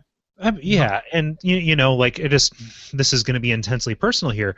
I've accepted that I have, you know, some some sexist and racist leanings, Mhm. like just as a person who has the background that I have, and you know, it it becomes difficult. You know, looking, you know, with with with with the, with the with the nature of the discourse, you know, knowing that I want to get better and be aware of those kind of things, and so it's like, do I enjoy playing Grand Theft Auto Five? Mhm. you know, with those problems very much, you know, in the forefront of my mind is like, I desperately want to try and get better at this because I want to be as good of a person as I can possibly be. Right, and not because of outside pressure. It's just like that is what you think is good. And also, if you enjoy it, it's okay for you to enjoy it and still recognize the problems. Yeah. Like and, you know, I like this thing about this. I don't like this other thing about it. yeah. You, you, you, you can compartmentalize it. Like, I like this game, especially the PS4 version. Version, dear God, that first-person mode. Like, because it is a crime movie, which I've always loved. Like, these heists are fantastic, but I can reject this other thing. Like, you know, you can have this switch in your mind where you're appreciating something holistically versus you know appreciating something you or you know just for, for for the thing that it does well that speaks to you Right, right. And then it gets a little bit tricky when you start thinking of that in terms of support. You know, like wh- who you're supporting with a thing like that. But Yeah. at the same time, having that dissonance, like I, you know, having a tiny amount of hypocrisy doesn't invalidate you as a person. Right. Um, as long as you are fine owning up to it. Yeah. You know? And and that's I think that's something that people would do well to to internalize. Yeah. You know? So Yeah. I like I got into it. I was talking about it again just on Twitter um, about uh, the idea of saying something is crazy or insane as an ableist slur. Mhm. And like that is an opinion that has come around. I don't know where I'm going to land on it. That might be where I have to draw the like that might be where I draw the line because I can't. I'm having a really hard time not saying it. Any alternative doesn't sound as good. Um, I don't want to offend anybody, and I do believe that like my my choice to say that is not more important than they're being hurt by me saying it. If people are genuinely hurt, um, so I'll try and keep it in mind. I can't make any guarantees I'm going to fuck up, but I'm also just knowledgeable about that. Yeah. You know? And as long as I'm upfront about it, I think it's okay. Yeah. And, and if someone is like, "Hey, if you use this, you're you're a shitty person," like I don't feel I know I'm not shitty. Mhm. You know, like somebody said that, that's fine. That's what they think. You know, if they think anybody says that and they want to dismiss me whole cloth because of that, um, that's okay. Like it doesn't uh, it doesn't offend me. I don't feel personally called out by that. Yeah, Yeah. it's it's just it, it it's hard, and I think that I think that it's it is is I mean the more the more that I grow up, just mindfulness is is the number one value that Mm. I that that, that, that I person, personally strive for, and you know I I welcome these these these these challenges around it. You know, not because I'm actively racist or sexist or any of those you know things, but just because that is that is the default that I've grown up, and you can see it. God, whenever you go home, you know, Mm, yeah. yeah. or whenever I go and check my stepfather's Facebook. yeah, you know, like it, it pops up, and it's just like it is. It is worth move distancing yourself from that. Like I, I think, and it's, I just wish that more people felt that way. Like, and it's oh, it doesn't mean you are irredeemable. It is good for people to to recognize that they were shitheads. Like I have that stuff too. Like I've said, you know, when I was young, like very young, like in junior high and stuff, I used to call things gay all the time. Um, that was the style at the time um, you know, and then uh, like in my mid 20s, I would you know occasionally make jokes that would be considered transphobic um, that I just wouldn't make now. You know, like uh, meet some people, not people who are listening to this necessarily, but assholes out there, those nameless strawmen that I'm making up. Just meet some people and you'll you'll figure it out. Like it, it's it's fine.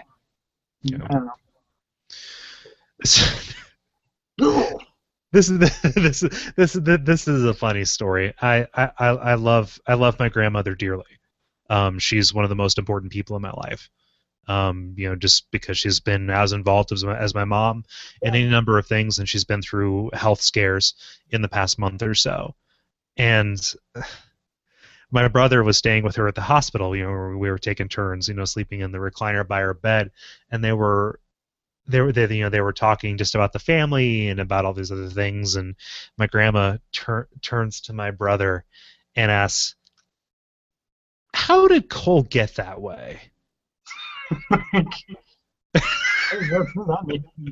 i know right? Because it could be any number of things the neuroticism or whatever. But she was referring because you know like i in in the wake of like the ferguson stuff happening Mhm. here you know recently like i've been talking with them about just like there's there's more to this than than you see presented on you know to you on the news like there exists the idea of the crime of passion Right. you know like it is any number of those arguments that at, at least you you and you and I are familiar with as you know progressive people even though that it's it's it's it's so complicated and that's really my message in all this is that like it's more complicated that the reality is more complicated than the version of reality that anybody will try to sell you.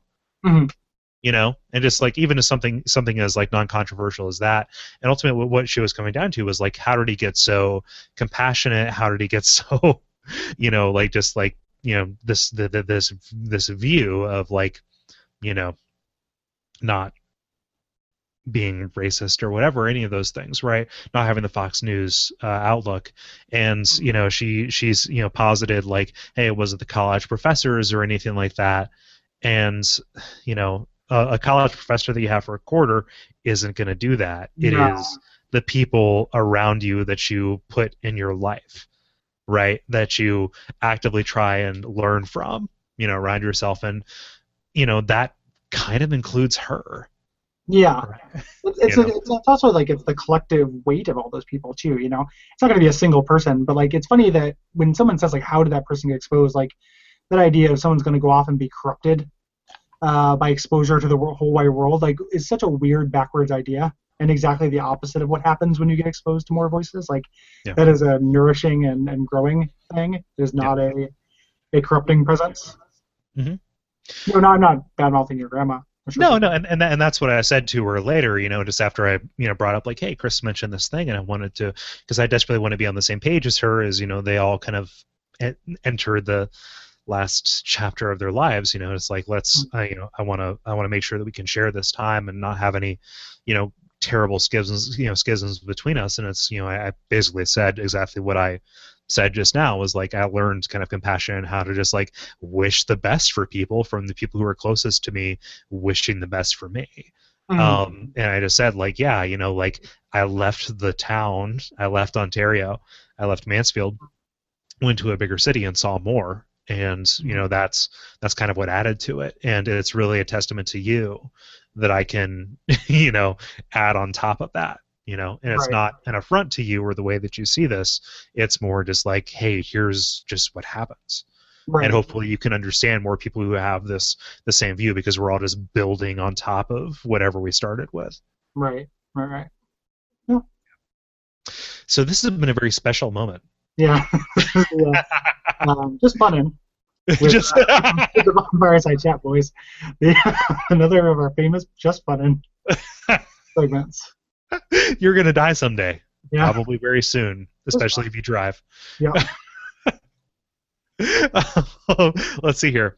Alex KDN asks, "Is there a list somewhere of Let's Players slash podcasters associated with all this misogynist bullshit, or more positively, a white list of decent people? Uh, I want to find new stuff to watch slash listen to, uh, but I just find it very stressful to be exposed to that stuff." Uh, no. Like, I, I think that you, you probably can't trust any of that stuff that you found.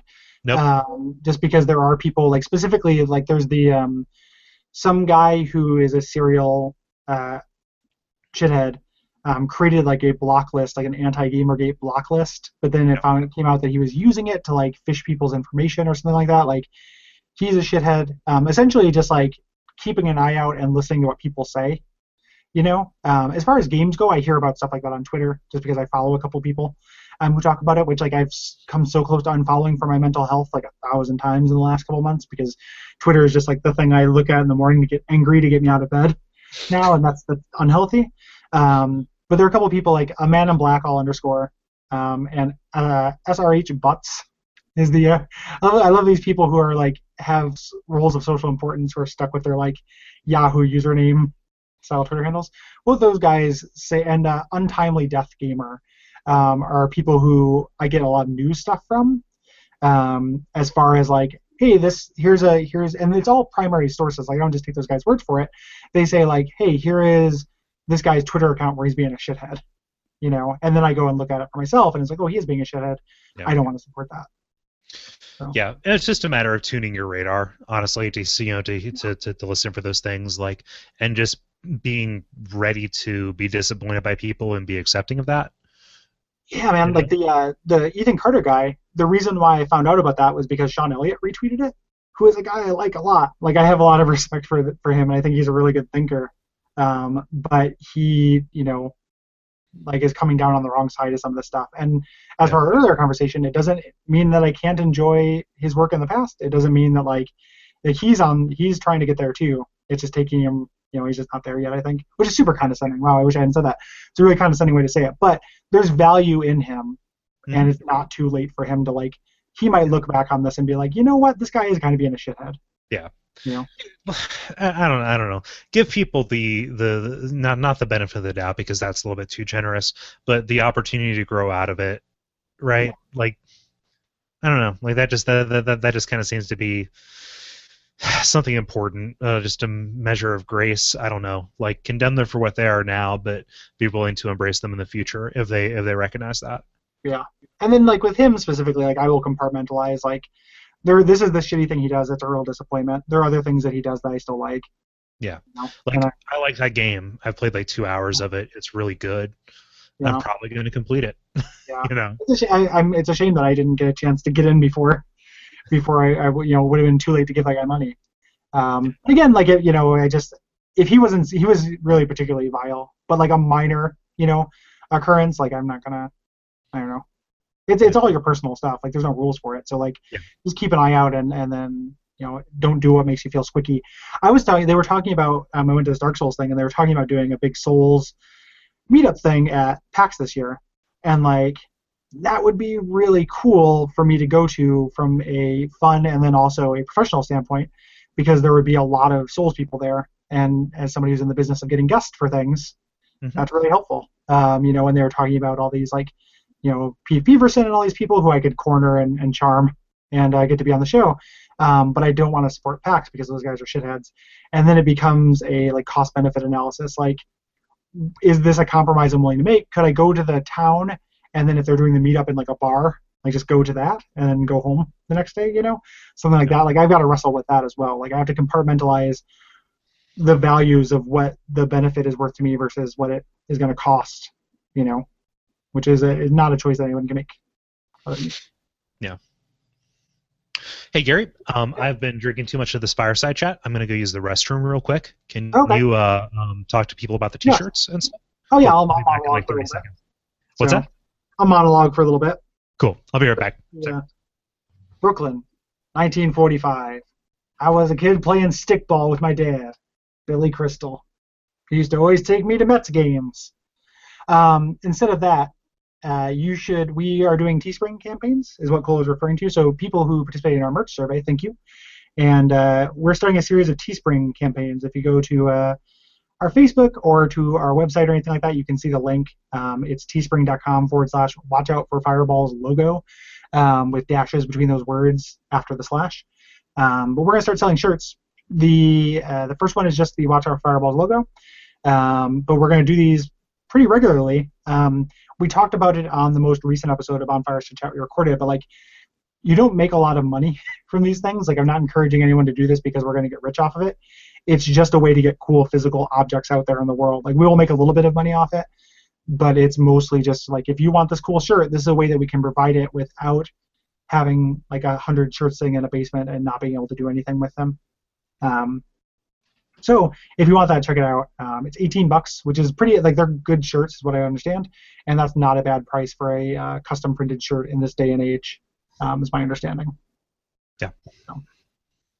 We we uh, appreciate everybody who's gone out and bought the WAF uh, shirt, and we are working to get kind of more stuff. We have some designs banked up, and we're we're always keeping out uh, keeping an eye out for other uh, designs that we can put out as Mhm. well.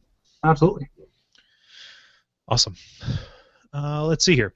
I'll take us into the next question here. Uh, this is just a follow up from uh, Noah DeBiase. Uh, for the record, I've been very glad to see the inclusiveness in discourse. Not sure if that part came out on the question. And Cole, I love that Buddhist concept. Yeah. Oh, thanks. yeah, for sure. Um, cool. So here, Brian Skirsha. Uh, despite the need for the network to play new games uh, all the time, are there any games you, you revisit periodically? What makes you come back? That aren't like so specifically games that I will pick up and kind of play that aren't homework games. Is how I'm reading that question? Yes. Yeah. Um, yeah, every once in a while I will do a replay of like a classic thing that I that I really love. But like part of the what I started doing the blog because those were games I wanted to replay anyway, so I turned it into work. Yep. Um, just to not waste any part of the buffalo, so to speak. Um, so there aren't a lot of things that I revisit. I've been wanting to play Super Mario World again because I did um, a I went and guested on a couple of Retronauts. I was in town and they're doing a Super Mario World episode that I guested on, and I was like, oh yeah, this is one of the best games ever made. I would like to play through this again. Um, so like a lot of those like Nintendo classics I like to revisit from time Yeah. to time. And uh, and your your answer about the uh, the, the the Infinity Engineers thing uh, definitely goes back to the uh, the uh, hex crank kind of stuff, the survival horror things. I used to play through every single uh, Resident Evil and Silent Hill game every year, um, and then when uh, when podcast homework took that over, it was like, well, let's figure out a way to get this back in here, and then I promptly stopped updating that blog. Not yeah. You got a lot under your belt. Yeah. yeah. So I've got a lot of like, you know, like like rounds under like what brings me back to it, honestly, is just kind of I don't know, it brings me back to any book or movie that I rewatch or reconsume, any game.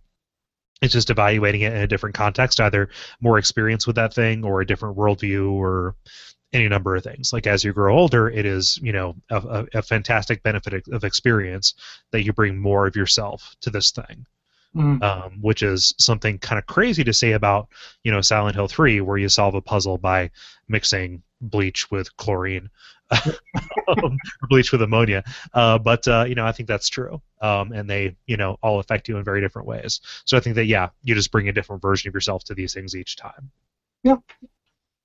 I find that a lot with things once we start doing the show. Like I start thinking about games in different ways. So it's been fun to go back to things that I know and thinking about it in terms of the show. This is off topic, but you're just talking about solving a puzzle with uh, bleach and ammonia. Um, have you ever seen the 2004 Manchurian Candidate? Yes, with Okay. uh, with uh, Denzel Washington. Yes, one of our nation's finest actors. Um, I watched that for the first time. and it's really weird that there's a a really long scene where he bites a tracking device out of someone's shoulder. Yep. Like I was just thinking about like, boy, that's a really specific. Like if you want to see Denzel Washington bite, like take a bite out of someone, this is the movie for you. Like this will do it. Uh, and like that's got to be somebody's thing somewhere. Not not even necessarily sexually, just like uh, to see Ben Denzel Washington take a bite out of somebody, and like now there's a movie for that. Yep. So- Um, have you uh, done any measure of searching around IMDb tags? Oh no, that would be Yeah. there a tag for that. Yeah, Uh, possibly. that would be great. Like Denzel Washington bites dude.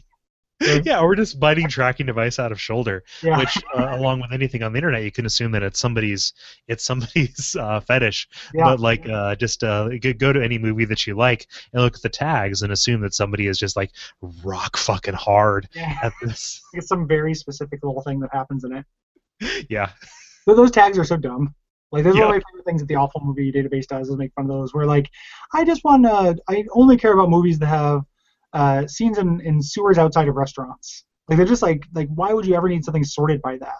You Mhm. know, it's really the same thing that when somebody puts a hashtag in front of something and they're just like, they just make it up. It's like, oh, this is really going to be trending. You know, like uh, PSU, the the my college and former workplace, um, is using tons of like social media stuff, and they're just getting into it now, like five years too late, and they're doing all these uh, hashtags for their student worker nominations, and it's just it it's like they don't understand what they are, like you know the idea like oh you know uh, Kayla Kayla the RA's smile is really trending right now, you know, and it's like no no that's not you don't need to just you don't just put a hashtag just in front of a thing that you're going to say anyway, um yeah. Yeah, I'm the I'm I'm the asshole in the world about that. Uh, a because I am the kind of person who, uh, with high school friends, have been like, I'm really happy that you hashtagged my beautiful baby because I was going to search around that, which Yeah. I, I stopped doing that because let somebody enjoy pictures of their baby, you can just unfollow them. That's fine. Whatever, just be cool, man. Just be cool. Um, but uh, but at work, since I work primarily in marketing, I have taken the role as the skeptic uh, of a bunch of this stuff. Like, no, that's that's fucking bullshit. Like, if somebody talks to you about social media strategy, like you just have to think about like just think about the way that you consume this stuff and then act based on that. Yeah, the, the, the- Right. The, just putting a hashtag in front of something is not the, the end of a strategy. Right. You know, like, you know, uh, you know, milk smile is just going to become like a hashtag. Thing, you know, like, File. yeah, after you drink a nice glass of frosty milk, you get that smile, and uh, our ad's going to show that, and then we're going to get people posting their milk smile selfies all over Twitter. I'll do it right now, specifically for the video people. Back on Patreon to see this. know, the, uh, check out this milk milk smile that. This is prepare for his milk smile. The gross. Yeah, this is disgusting. like the frame rate dropped, and I saw your lips like moving slow motion. Repulsive. Help it was beer. yeah, yeah. If it had been milk, I, would have I would have pod divorced you. Luck. Oh. Glad you didn't just do the old milk beer switcheroo when you went to the bathroom. Oh, that's a nightmare, isn't it? When you open up a can of beer, it's just milk. It's just milk, like fermented milk. No, it's like half and half. Like, Yeah. my God. That's I thought I was pouring beer into this coffee. yeah, I don't know. Like, it's man, movies from that era, I think, are going to come up really short. Yeah. Jumping back to the Manchurian Candidate, like we didn't need a 2004 version of Man- of the Manchurian Candidate. Like 1962, that was fine. Like it was a super campy Frank Sinatra movie, and I was cool with that. Yeah. Yeah. Even though a lot of like a lot of restraint in remake terms, like 30, you know, 40 years. In uh, in Oh, for sure. In by modern standards, that's crazy respectful. Yeah, I just I just can't think of too many too many like mainstream movies from that era that are like really light my fire. Yeah. You know. Bad year for movies. Synecdoche, New York. Best Yeah. movie of the yachts. I guess, you know, like There Will Be Blood or something probably counts in that too, but good- there are good movies in that in the aughts. We're gonna take up the statement. There are good movies in the last ten years. Yes, yes, We'll, sure. we'll, we'll make our standby. uh, let's see here. We have Alex KDN um, asking about two questions here. I'll put this one to you first, Gary. Uh, what is the best Guided by Voices album? Uh, Alien Lanes. What year did that come out? Um, 95. So 1995. Um, it's it's always a toss up between that and Bee Thousand. Um, Bee Thousand is more consistent. Alien Lanes is higher highs. So to my mind, like with my iTunes and iPod, iPhone listening lifestyle, I appreciate albums with higher highs more than consistent albums usually. Mhm. Um, and the highs on that album are incredible. Yeah. So, Alien Lanes is the place to start, even though Guided by Voices has an amazing greatest hits. Um, because they're when they got spotty and inconsistent on all those albums, are at least one or two good songs. So the uh, greatest hits album, um, Human Amusements at Hourly Rates, is the name of it, and that's actually a really good collection if you're starting out. But you can do that or Alien Lanes or Bee Thousand are all good places. Yeah. Would uh would you consider doing like uh like the top ten rock band request thing like I did? Yeah. Yeah. I would I would I would consider doing that. Yeah, that was a lot of fun to write. I it, was it was entirely just for myself, but um I don't know. And yeah, I thought about doing it right afterwards, but I just started a different Yeah, Yeah. you've got like a, foundation thing. something Uh, so- something of more weight. Well, I mean mildly, but I had just done a bunch of list before that, so Yeah. It is, uh, Gi- Give it a shot. I'd be curious about it because I really like the stuff that you brought to the episode. oh, thanks. Yeah. That took a lot of thought because you had to considering it, like a rock band song is not just like I like the song. Right. You know, it is. Uh, this would be a good song to do on every instrument. Yeah, I was I was I, was really happy with mine when that came out, but that but that took that ended up taking longer than I wanted it to for it being a Mhm. listicle. Yeah. yeah. Oh well. Uh, the question for me is, uh, what is your recipe for chili, Cole? Um, and uh, that is uh, like this fireside chat, a lot of improvisation. Oh, hey. The chili that you can bring to the nation. Yeah, yeah. Uh, but the uh, but the basics is I cook it in a slow cooker. Um, I use two pounds of ground beef. I use uh, six ounces of bacon. Um, and I cook that and drain it real good. That's mostly in there for a little bit of extra salt. Uh, in terms of tomatoes, um, I don't like messing with fresh tomatoes because they're really complicated. So I buy uh, diced and uh, like squash, like smashed tomatoes, uh, in order to mix in to get like the base for it. Uh, in terms of beans, I go with uh, a mixture of dark kidney and black beans because I like the texture of those a little bit better than like light uh, light kidney or uh, pinto, anything like that. And uh, in terms of like peppers and stuff, uh, peppers and onions, I try to dice them really fine. Uh, I use jalapeno peppers and uh, try to keep a little bit of the seeds, but not all of the seeds. Uh, and uh, onions, I use a uh, uh, either a white or a yellow onion in that in order to make sure it's not too like pungent off of the top of it. And then I just kind of nurse it in the slow cooker all day uh, with a mixture of uh, garlic powder, chili powder, and uh, um, cumin. And I just kind of give it taste tests as it goes along. And uh, that's usually enough to make like for my like crazy bachelor lifestyle about a month worth of chili uh, of about a meal a week or so. The uh, try um when I make chili, my my secret ingredient I've used like bacon is a good one. Um, try adding a little chorizo to it. Oh, yeah? Like yeah, that's good. Yeah, it's it's hard to get chorizo around here. Like Mhm. weirdly enough, like I've looked for it because like I'm a, I'm a person who will make a uh, make like a, uh, a a breakfast, not like like you know uh, burrito, but like fry up almost, um, with like minimal carb kind of stuff, like just like very like very little potato to like absorb some of the grease, um, and that to make it not just a horrible, uh, you know, saturated fat holocaust. a pair. yeah, you can't use like a full sleeve of chorizo. You know, Yeah, you know, exactly.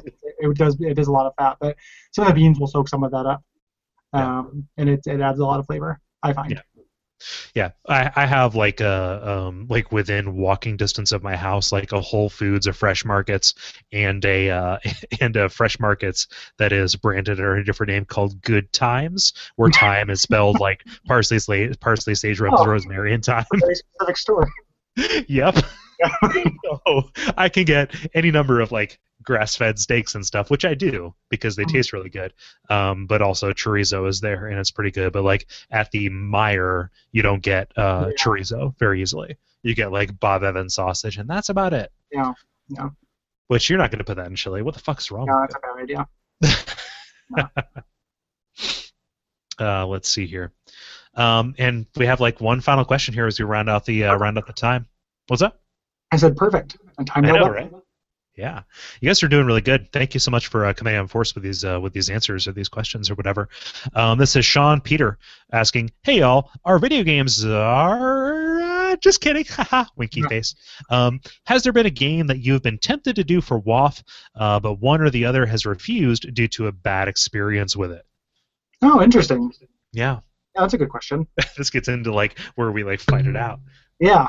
Yeah, we had a, we just had an iTunes review that said that we agree too much. Mhm. Did, you, did you see that? Someone who's mad about how Oh yeah, I saw that. And I, I I read those every day. Like like you watch Twitter in the morning to get up and be Oh, angry. I watch iTunes reviews in the morning to feel affirmed and just be like, I'm not going to be just attacked with like sticks and stones the second I step out my door. Yeah, I mean, I would do that if if we got more reviews. I would look at it more frequently, but they tend to save up just because I don't uh, they don't come you know enough for me to check them all the time.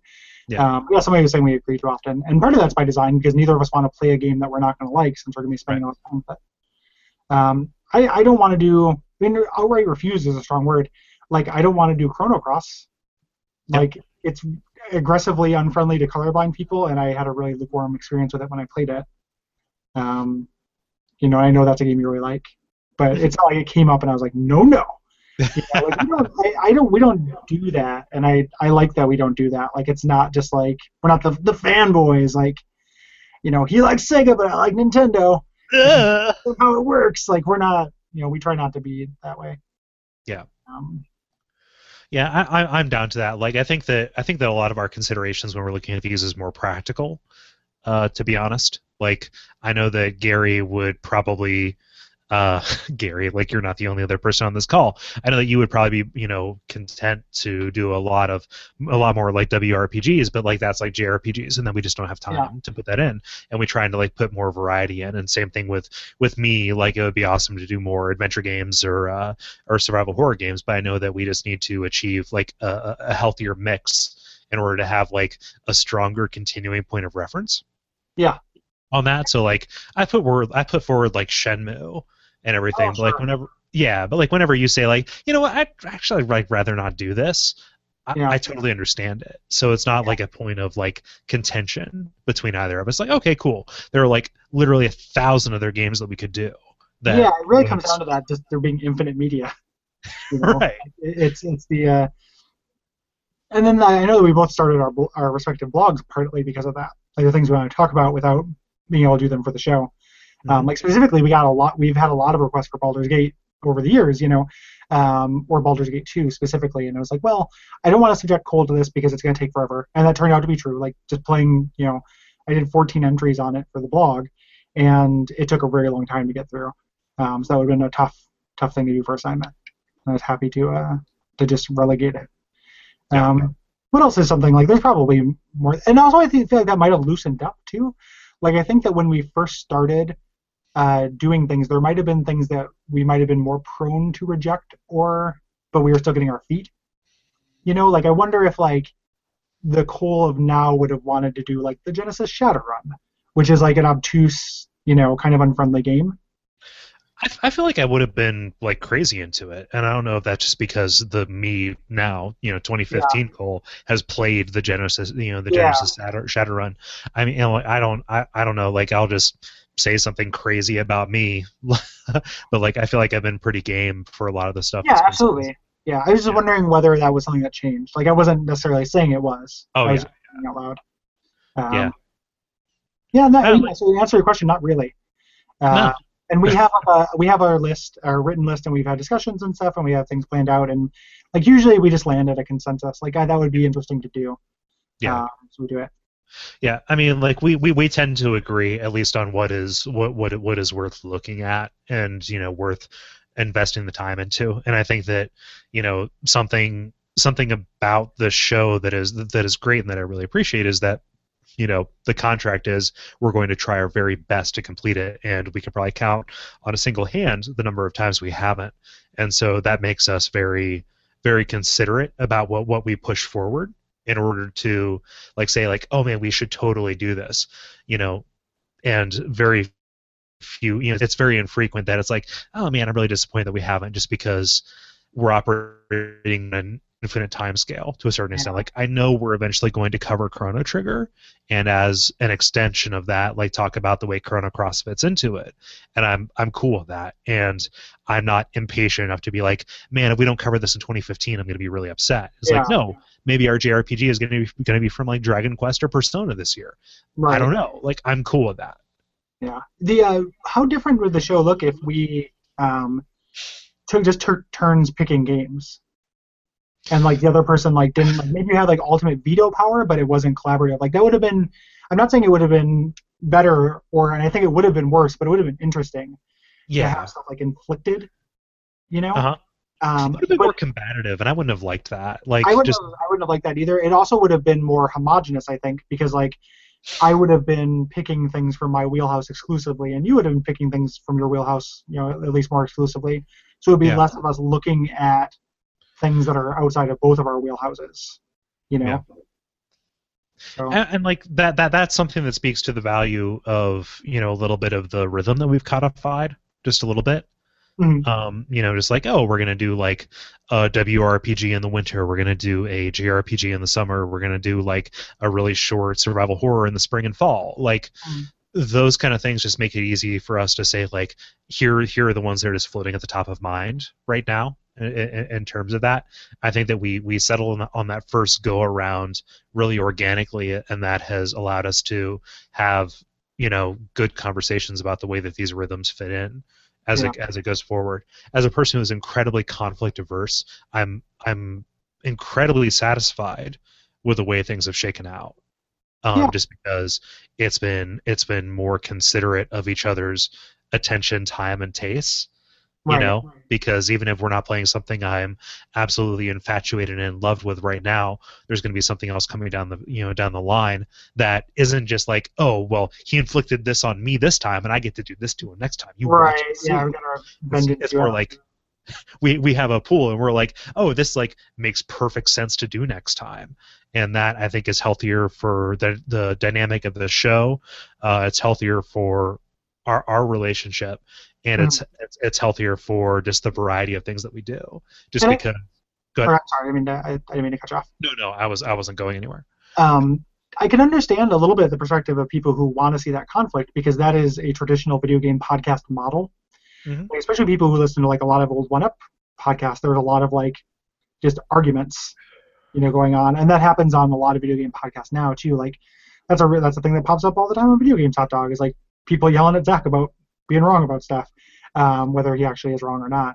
Right. Um, and if that's what you like, that's fine. It is a fine thing for you to like, but I don't think we like it, and I think that you know, it's I'm perfectly fine if that's something you're looking for. And like the person who wrote that review, I don't bear, bear any ill will. Like if that's what you want, that's cool. Like that's just not what we're gonna do. You can get Yeah. that elsewhere very easily, I think. and that review was glowing Yeah, it was really it was really nice. I was conflating it with the mean one that came like right before it. yeah Yeah, we had one of our very rare mean mean reviews. But Yeah. the um, for the most part, you know, people are really really really nice. So, Yeah. I don't know, like, you know, and, and in a lot of senses with the fracturing of media or whatever, I'm going to start talking like a douchebag now, so forgive me. Um, eventually you start making the stuff for yourself, and I'd rather make the show that I want to listen to and hope that, you know, really cool people come along. And that is that is uh, something we've been fortunate enough to have happen. Right, right, right, right. We haven't had like I feel confident in the fact that we haven't had to make a lot of compromises. Yeah. Um, that stuff, which is good. Yeah. Um, people who are listening to this are people who have the Patreon. Like I wrote a big thing about that too. Like we could market ourselves more and Yeah. do things, things like that, but we don't, and I'm glad that we don't because that would make this suck and it would not be fun to do, and it takes tons of ridiculous amount of time and energy, which I wouldn't want to put in if it sucked. Right. Like if we wouldn't, I wouldn't do this if it wasn't fun. So Right. like, and part of that is you know just the two of us coming to accord on a lot of that you know and that is a give and take that i am perfectly happy to undertake because the uh, the the alternative is just you know unbearable. Yeah, somebody, I think uh, Brian Wade, uh, world class person, suggested on uh, Twitter doing a sketch from one episode as like an episode of one like a very combative fanboy podcast as a sketch, which I think is a funny idea. yeah. If it works out, we'll add that to something. yeah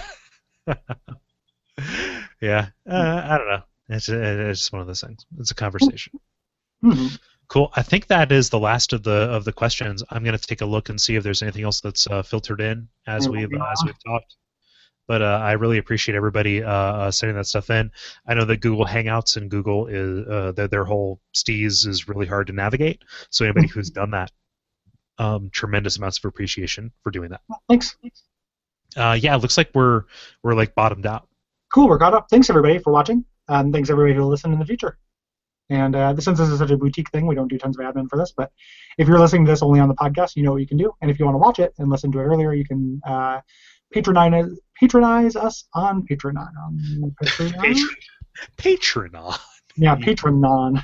Um, it's like the support group for former Yeah. patrons or family members of former patrons. Um, oh no, he gave them ten dollars a month. Our baby couldn't eat. yeah, if you- stop giving us money, you get this token that you can redeem for for a beer. Wait, is there really a bar that takes uh, tokens like No, AA tokens? Or... No, my, my joke was that you'd quit uh, listening to podcast and and turn into another vice. Oh, okay, cool, cool. All right. I was like, that's bullshit. If somebody Yeah, takes that would be really that would be awful. Yeah. Um, Yeah. Uh, if you're listening to this uh, right now, I see there are a couple of you, um, uh, and you're a Patreon backer at one dollar or above. Gary just uh, put out an EP of uh, of a, uh, a Mario Paint song, a longish one, and also longish. It's a long one in terms of Mario Paint, It's like four and a half uh, and also It's some longer than I chord usually stuff. What's that? Yeah.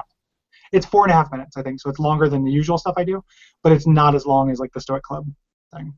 So, Yeah. Uh, so hop on there, uh, check your email. He just uh, blasted that out and uh, download that thing. I uh, listened to it here this evening, and it's really good. Thanks. Thanks. Um, yeah, I've, I've been saying on that for a little while and wanted to give it out to Patreon people, partly because I was going to have, when I did the album in October, I was going to have a, some bonus tracks I was going to include, and I never, I didn't have bonus tracks, like I ended up using every part of the Buffalo, so to speak, and uh, so I wanted to do something extra for that. Like I, I spend so I understand like people don't. I had a long discussion about crowdfunding with Zach when I was in San Francisco, and like the way people support things like this, and it's not for the rewards, and at the same time I feel like guilty and like I really want to make sure people are getting their money's worth Yeah. for things, even though I know that statistically they don't care. Right. Um, but I have a very intense feeling of like these people are giving us a lot of money. We gotta give them a lot of stuff, um, even the, more than we actually do. So like, it is something I wanted to do for a while anyway, and like it didn't cost me anything. It was just fun to do. So Yeah. uh, yeah. I mean, just like selfishly, like any of those things, like it just feels good to give, you know, to give back to people who have made a conscious choice Yeah, to, we uh, appreciate to give to us. Yeah. Um, and on that note, uh, take care, everybody. Take care. Yeah, we really appreciate you watching, listening, any of those kind of things, and uh, submitting questions. Uh, keep an eye out on the Patreon if you're a five dollar plus backer uh, for the next opportunity. We're going to try and not do it after the uh, after the month ends uh, next time, but uh, if we do, we appreciate you understanding. Yeah, absolutely. Awesome. So yeah, take care. Thanks. Ooh, good night.